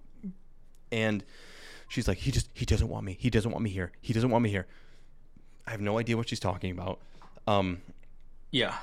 I go, I was like, we need to get her downstairs and off of this couch. As soon as I say that, I'm pointing at the basement door where we just were. And my buddy goes, Carl, Carl, Carl. And I look over and the basement door is closing on its own. And I'm like, okay. This so I'm like, all right. I'm like, dude, Get out. I'm gonna I'm gonna grab her. You're gonna go open up that basement door, and we're gonna go run downstairs. So he runs over, opens the door. I grab her. We run downstairs. We're like sitting there. We're like freaking out. We're like, what is, what is going on? She comes to like nothing happened. Your girlfriend or grandma? Uh, uh, my girlfriend. Yeah. She comes to like nothing happened. I'm like, you, you really seriously don't know like what was going on? She goes, I have no idea. We're, we were just downstairs. We were down here. Right? She doesn't even remember going upstairs and going to the bathroom because I think she went upstairs Wow. and right to the couch. So then I'm like, okay, dude, keep an eye on her. I'm gonna go upstairs. I'm gonna check on my grandma. So I go upstairs. My grandma's fine, laying in bed, nothing going on, not breathing heavy, No not, more hyperventilating. no Yeah. more hyperventilating.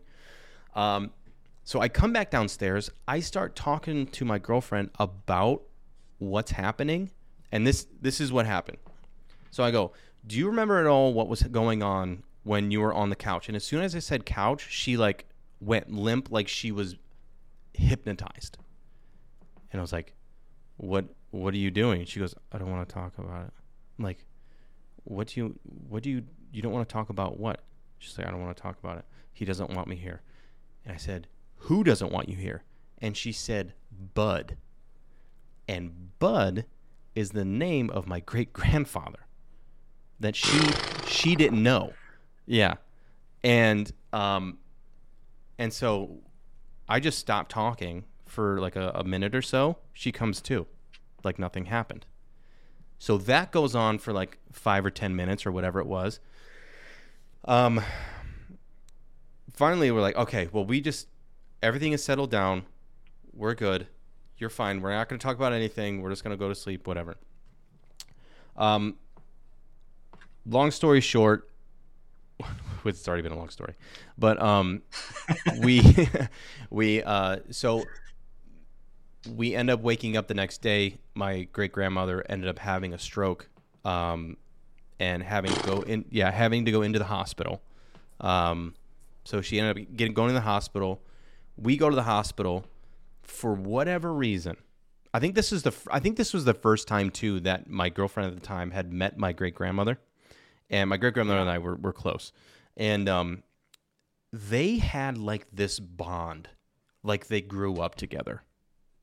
When my when my grandmother was conscious in the hospital, um, for whatever reason, it's like I didn't give her my life story, or I didn't. I mean, she just met my grandmother, and they were like, she was like holding my grandmother's hand. She was like, she was like laughing and like having this weird like she even turned to me and said, "It's okay now. It's gonna be okay."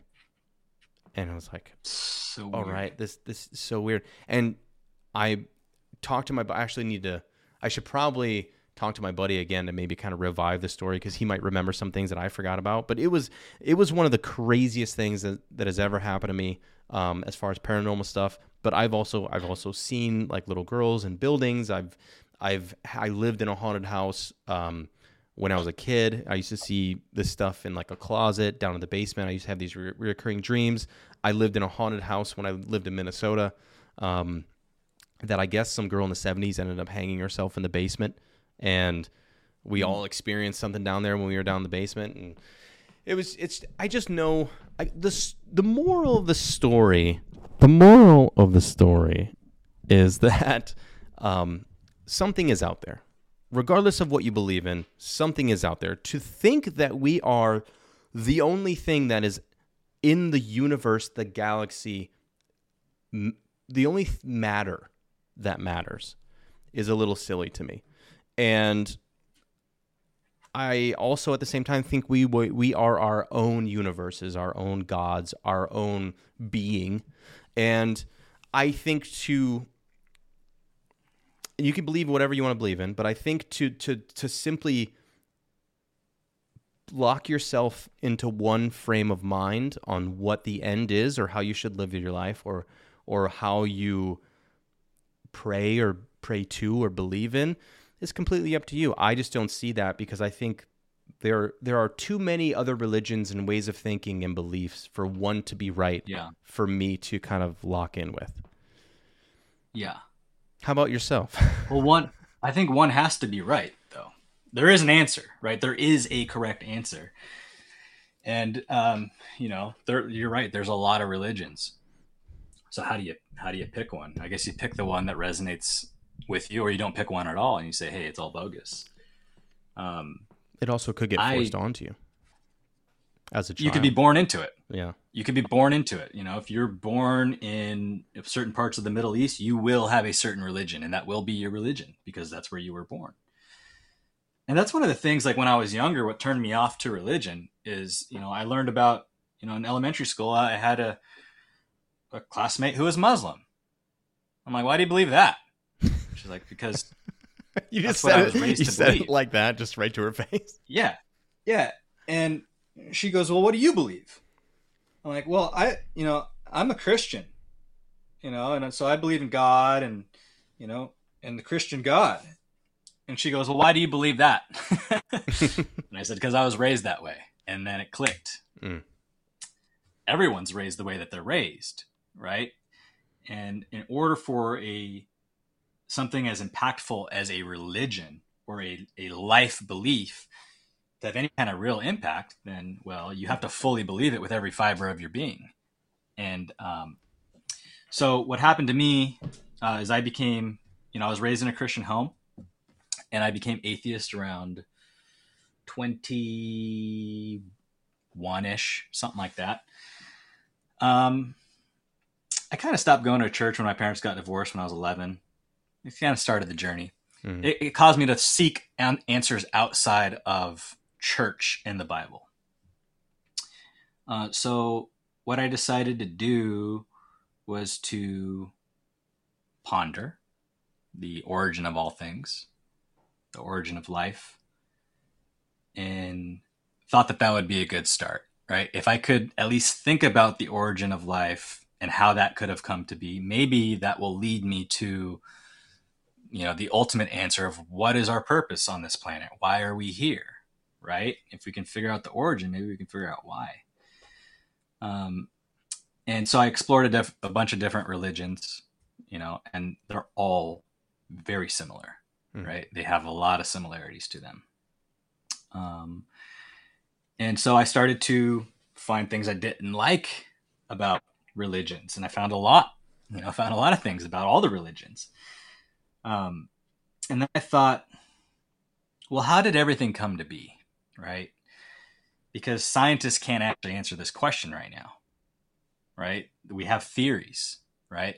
But if our current theory is the Big Bang and all matter exploded into existence, well, where did the matter come from? And that has to be answered as well. Hmm. So the current scientific ideology is that everything everything that we know to exist today exploded into existence in the Big Bang, but we don't know where all that matter came from, but we know it came from nothing. So I thought, hey, that's interesting. Do I believe in the intricacies and the beauty and the art and the intelligence of life? Do I believe in that being a result of countless cosmic accidents? Or can I buy the fact that there is intelligent design and that there is a creator? And the way that I answered that question is by observing the world around me. Now, if you look and you see this perfect garden, right? And everything's, you got the turnips here, you got the melons here, and everything's designed beautifully. There's even a little fence around the garden, but you never see a gardener.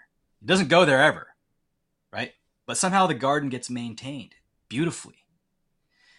That's kind of like what creation is like. It's kind of like what living is like. We have this beautiful system on earth and where everything kind of works interacts with each other and the earth is the right distance away from the moon and the sun and it spins at the right speed and and it's the right size and everything to have this perfect climate to have life on earth so does that if i just look at that model of earth and i think if i look at that model does that look like that was created on accident or does it look like does it appear to me that someone designed this and that's what led me and my spiritual awakening, my friend.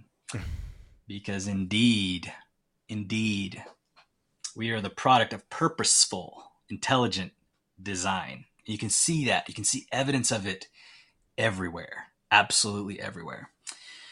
So, I guess once you just, just kind of figure out and decide that there is a creator and you've come to that conclusion, now you've got to back that up with some concrete detail. Like, what what if there was a creator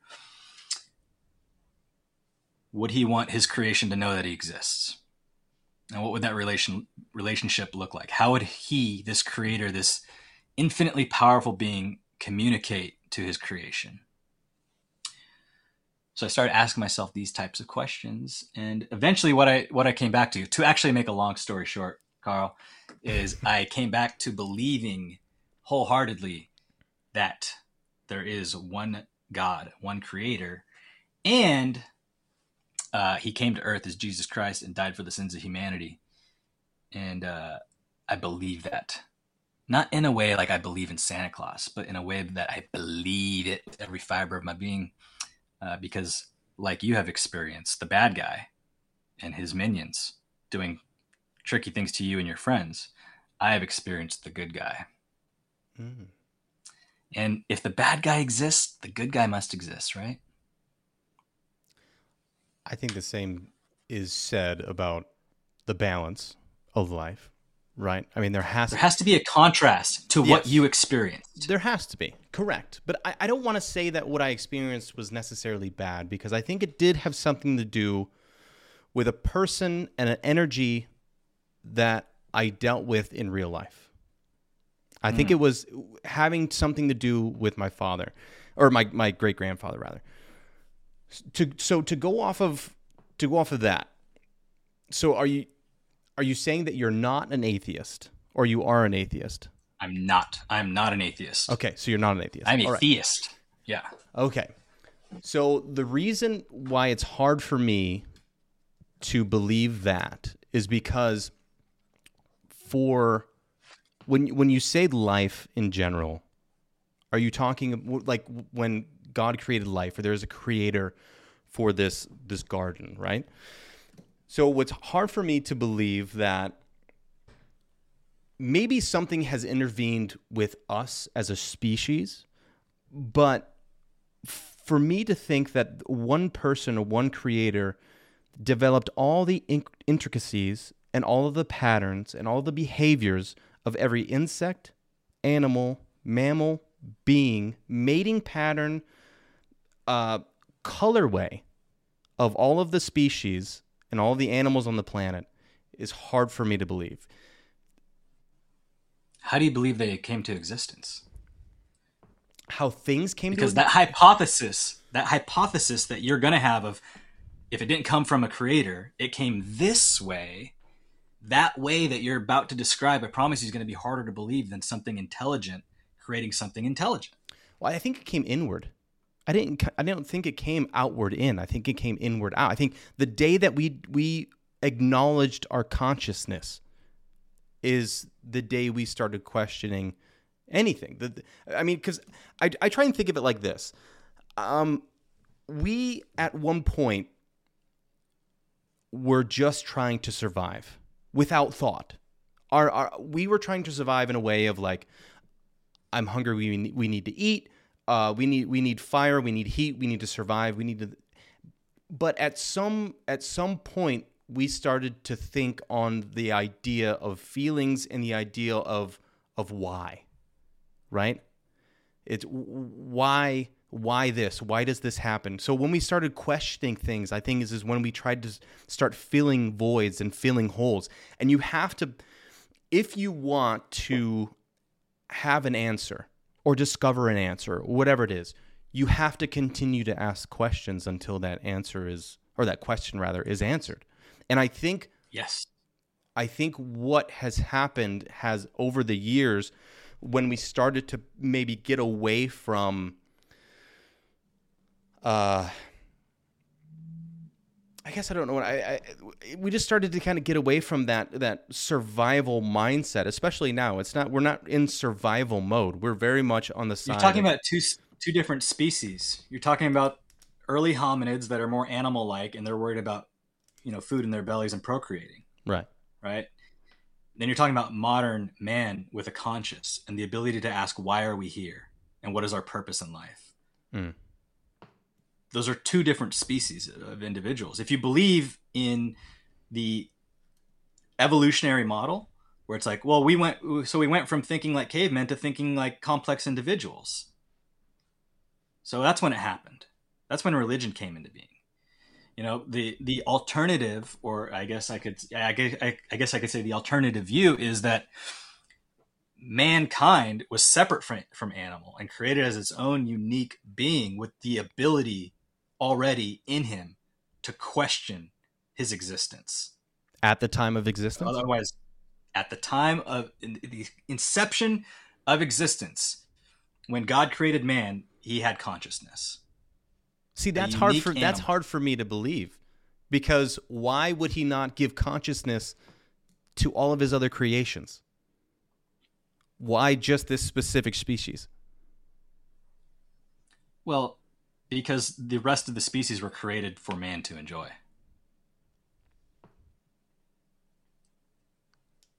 Okay, but how they, else, I mean, they how, eat us. Why, why, else?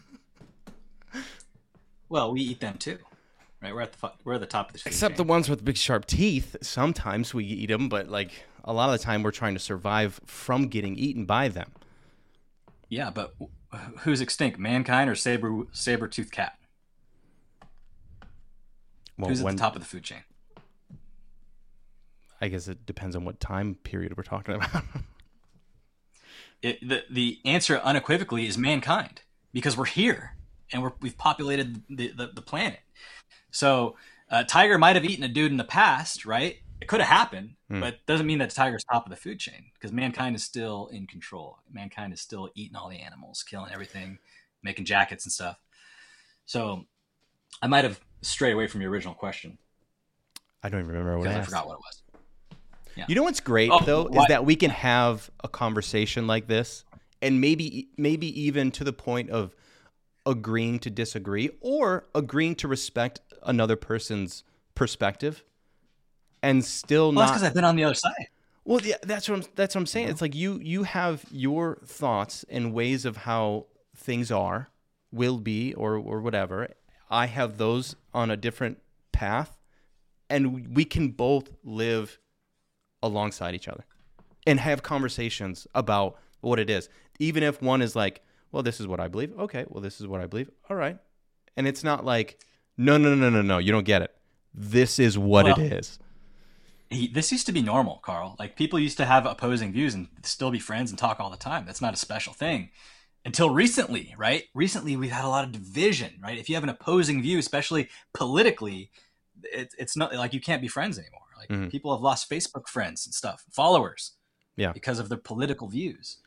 Um, so you know, Because I don't have to you- convince you. I don't have to convince you of anything No. besides semi-auto is way better than ramping. That's the only thing that I have to convince you of that and I'm I agree. really truly matters. And that seven man is the uh, the ultimate format. But man is the ultimate format. That's where we both had our glory. dude, But uh, um, yeah, we didn't. back. That's uh, that's why I feel it's like it's the field is big enough to be able to kind of free flow and and make some moves and and uh, but you only get like those seven or eight games, whatever the prelims were.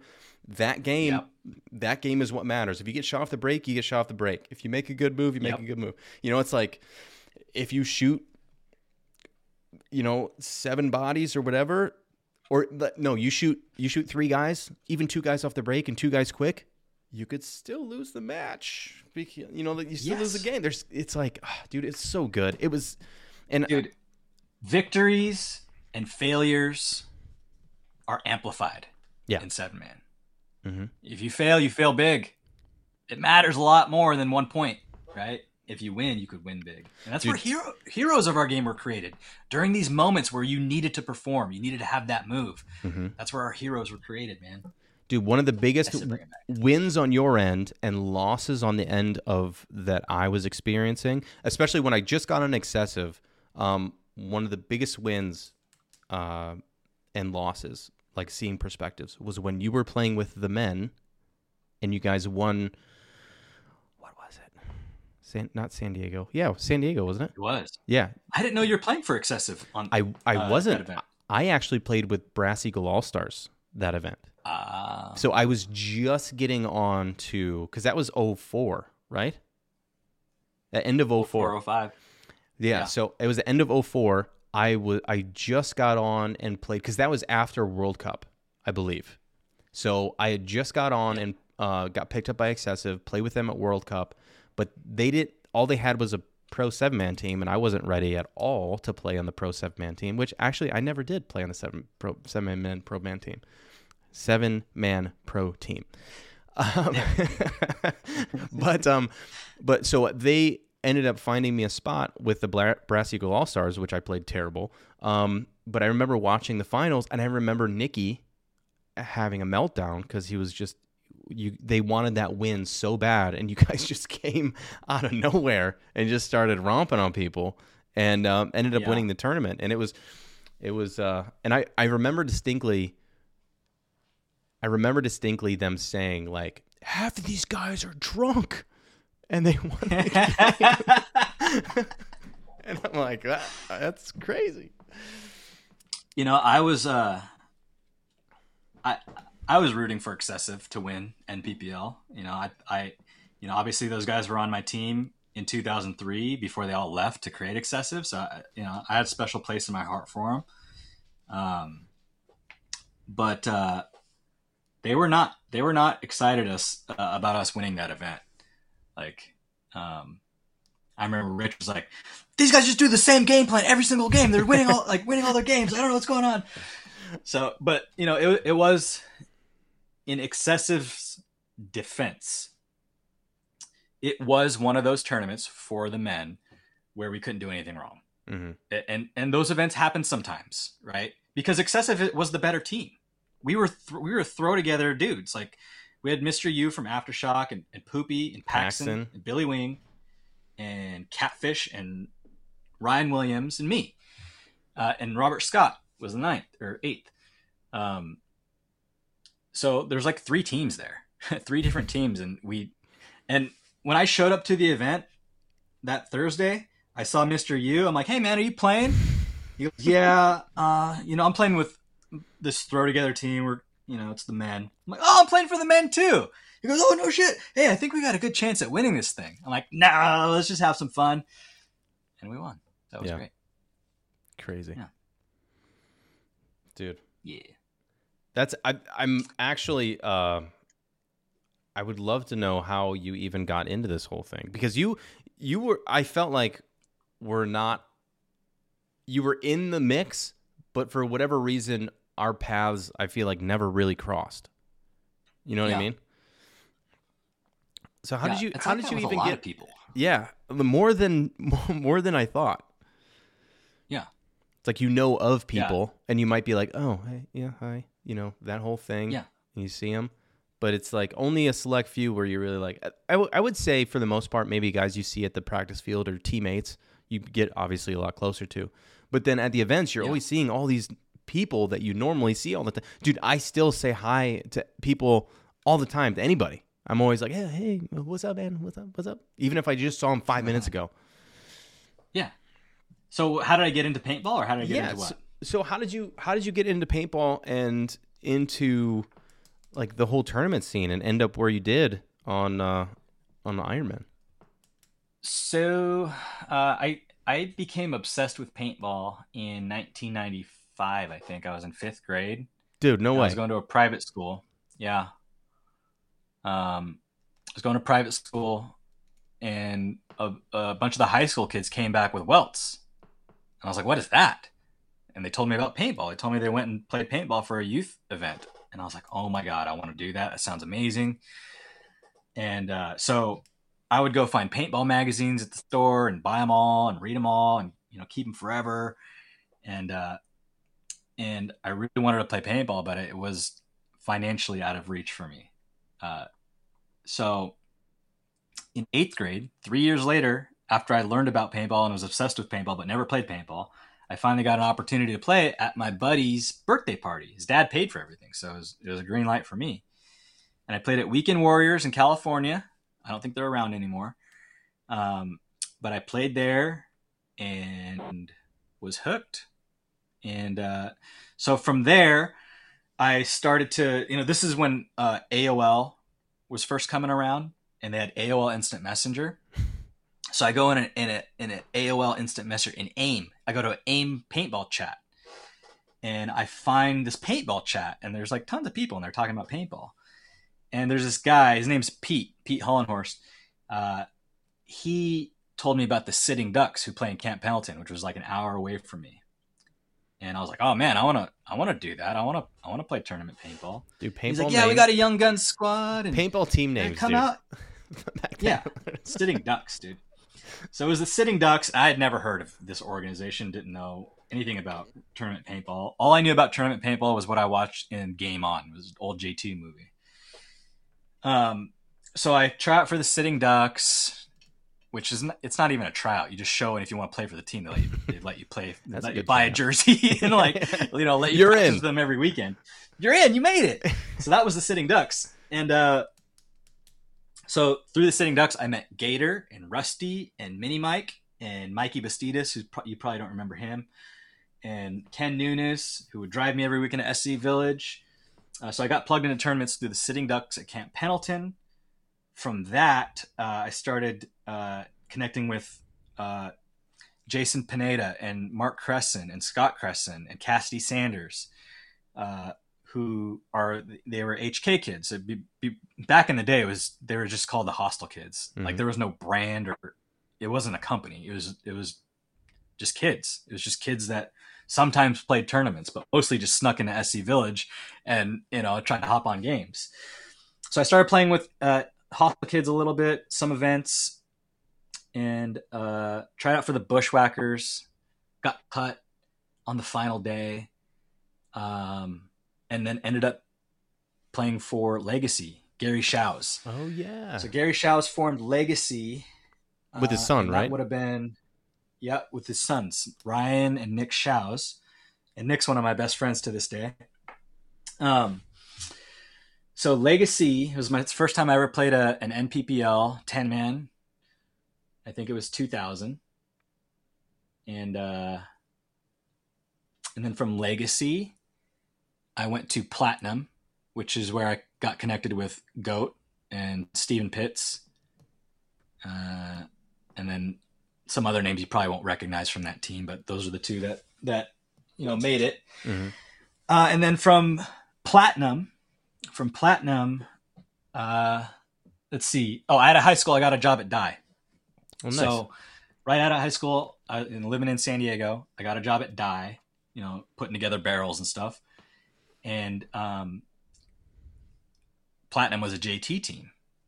So uh, I got a sponsorship for Platinum to wear dye stuff. So we started wearing dye stuff. And and then in World Cup 2002, because I had a relationship with Billy Wing, uh, because uh, I worked at Dye, and he was my manager. He happened to watch some of the games that I was playing at World Cup, a ten man, and we had already won the five man that event uh, in the amateur division. So he watched me play a ten man. I don't even remember what game it was or anything like that. I just remember afterwards he's like, "Hey, you played that tight. You played that really well. Uh, do you want to come practice with the Ironman?" I was like, "Yeah." and uh, so I got a tryout for the Ironman, and uh, who's on the team at that, that time? 2003. It was Yosh. I see. I hate questions like this because then I'm gonna forget someone, and they're gonna be all pissed off at me. Uh, Rich Telford, Micah McLaughlin, Yosh, Thomas just got picked up. Art Dela Cruz, Catfish, Eric Roberts, Billy Wing, uh, who else was there? Ryan Did I say Thomas? Well, Ryan was Neil Eberly. Oh, Neil played for Iron Man. Yeah, Neil Eberly. Uh, who else went to Excessive after that? Didn't wasn't Neil playing with Cap Factory before he got picked up? yeah, up? that was Man? before. Yeah, Yeah. So Neil was on cap, then he got picked up by Iron Man, and then he went to Excessive. Neil was nasty. Uh, he was. I wonder whatever happened to him. So I think I think I got everyone.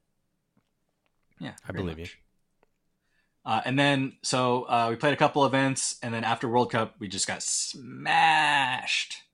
We got smashed so by by uh, by the All Americans, and Carl. I've never seen so many like grown men that I thought were badasses in tears. The whole Ironman, like everyone was crying, right? Because it's like first year of X Ball. It's this World Cup event. We just got these brand new DM4s that shoot really well, and you know, thought we are gonna do great. We got smashed by the LAs. So you're seeing like guys like Rich Telford in tears, like, oh man, this is a bad day, right? So everyone left after that, you know. After World Cup, Yosh went back to Dynasty, and Rich and Micah and and uh, Thomas and everyone went and formed Excessive, and the only people left on Ironman were me, Billy Wing, Eric Roberts, Catfish, and Art Dela Cruz. And Art quit shortly after.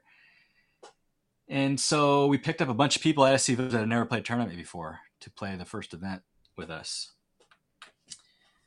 And that was Ironman, you know, rebuilding until Oliver came back in 2005 ish.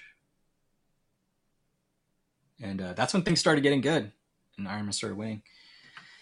But uh, uh, yeah, so I worked at Dye until 2011. I have a question. I have a question quick before you go into that. Do you think it was Yeah. Oliver the player or Oliver the atmosphere that changed? Like changed Oliver? Yeah. Do you think it was Oliver the player or Oliver the atmosphere that changed the vibe of the Iron Man and started switching things around? Do you know what I mean? vibe. Yeah. It's the vibe. Yeah, because one player can't do one. What's one player gonna do, right? hmm In X ball, he's can't can't win everything for you. So it has to be the vibe. It was the vibe for sure because Oliver, Oliver is the he's the raising tide that raises all ships. You know, when you play with him, uh, at least when I played with him, I felt a higher degree of confidence. I felt like I was a better paintball player because Oliver Lang was on my team, Mhm. which gave me more confidence, which helped me make better moves. So the the vibe, yeah, I think it was the vibe for sure. The guy knows how to win. He's a leader, and that that that's something. It's not nothing, you know. Yeah. But he's an amazing player. Don't let me don't. I don't want that to take anything away from how amazing of a player he is.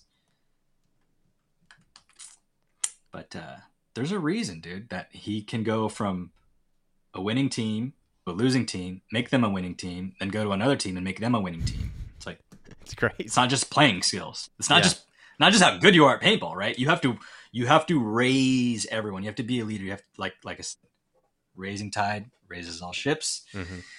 And some players are that tide, and other players are the ships. You know. Crazy. And then you, were you on that? Yeah. Were you on that team? So you were on the the Ironman team when they won the World Cups, like the back to back World Cups, and I was not. That happened a year after I quit.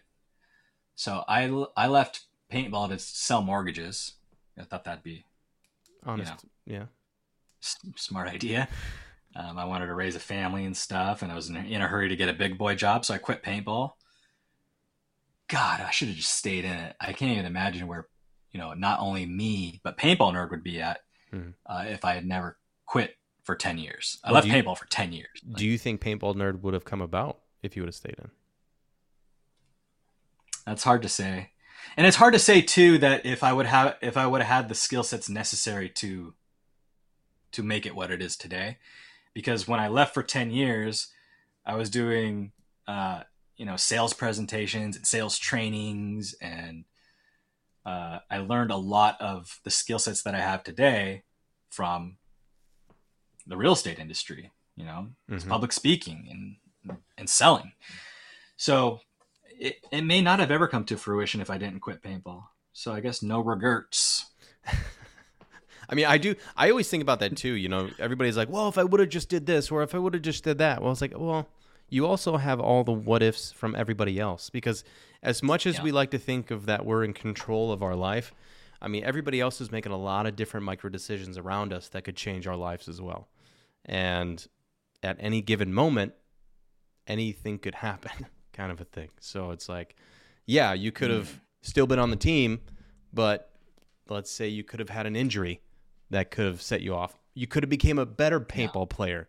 You could have, you know, whatever. Anything, anything could have happened.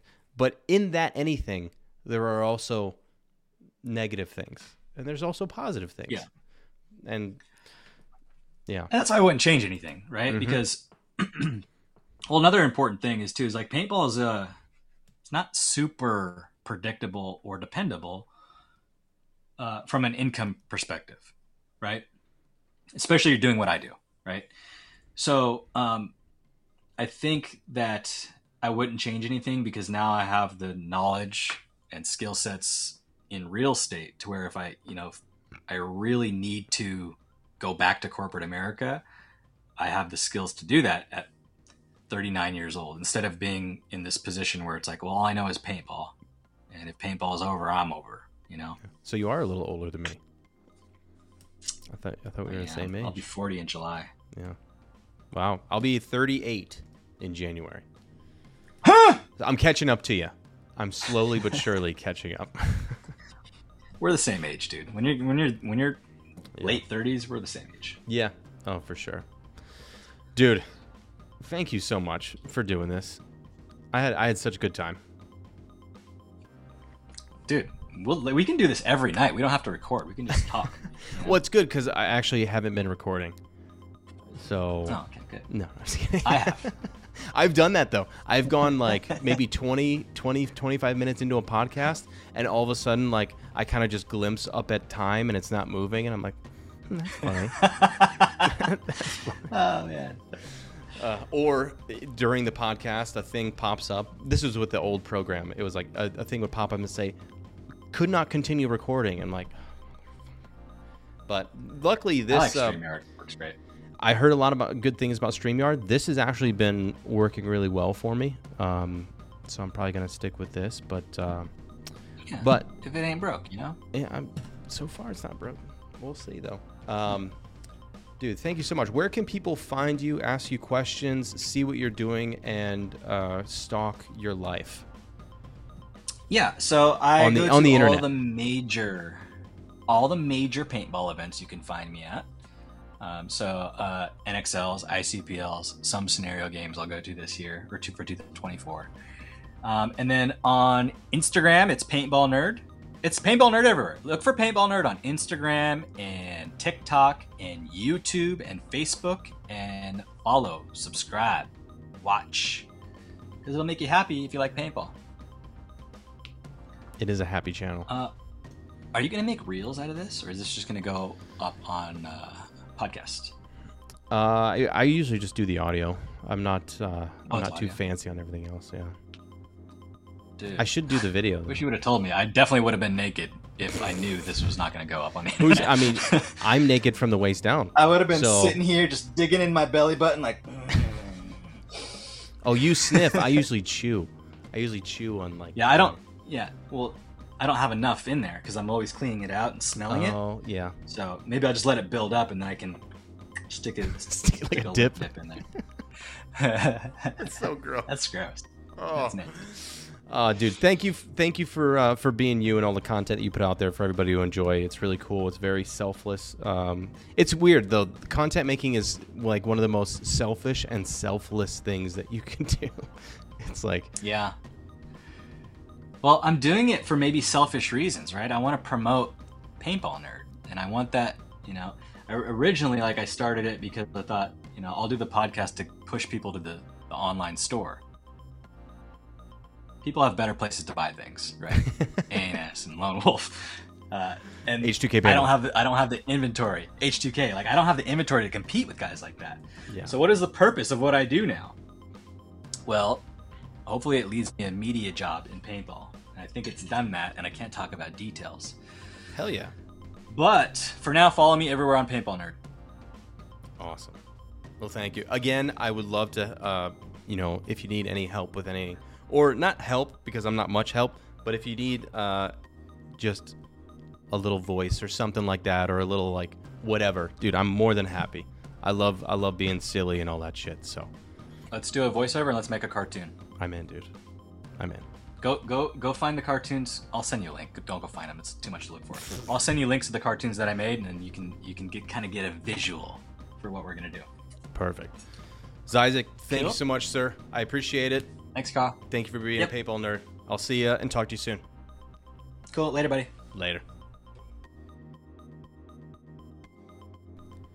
Thank you so much, Zyzek, for all of the great content, man, and uh, the podcast and the conversation and everything. It was it was truly great, and it had some really good insight and um, some good perspective on a few dis- different subjects. And I, I respect it, man. I, I love it. It's uh, it's always a pleasure talking to you, good sir. Excuse me. So make sure you check it out. Uh, that's paintballnerd.com. And also a big shout out to our sponsors, h2kpaintball.com. Like I said, we have the Frosty 50 going on right now to where if you spend $50 or more, you will receive free shipping on anything from arrowhead bolt pins, triggers, t shirts, beanies, uh, I think I have a few of the goggle straps left. We have a little bit of everything up there. So check it out, h2kpaintball.com. Get your Frosty 50. And also, cmarkowski-photo.com if you enjoy any of the uh, the photos that I have up there and you w- would like to support um, the creative side of paintball players. Uh, you can buy some prints and not only the ones that are posted on there, but also you have the option of choosing any of the ones that I have posted previously or that I'm going to post in the future that you don't know about yet. But um, you have the ability to go on there and purchase some prints. I appreciate all the support. Um, throughout this whole thing. So it's been a pleasure. See markowskiphoto.com. And another big, big shout out to microdose.com, lumigummies.com, and the endlesspaintclub.com. Sign up now. Only 300 spots. It's limited. You get $200 every month for the next six months. It's awesome. I love it. I love the product. Uh, I love, you know, Tyler and everybody over there. I had a great conversation uh, with him prior to this podcast. Check it out. But uh, you can kind of have an idea of where the company's going and the found the the founders and everything and, and their morals and what they have going on on that podcast. But I truly appreciate the product. It's been helping me out a ton, uh, not only with my creative side, but also with anxiety and uh, sleeping. I've been sleeping a lot better on it as well. So if any of those things interest you, sign up endlesspaintclub.com and you can see what all the hype is about. Thank you, everybody, for listening. I truly do appreciate it. Uh, appreciate the support. And we'll see you guys here again soon on the Playing On podcast. Peace.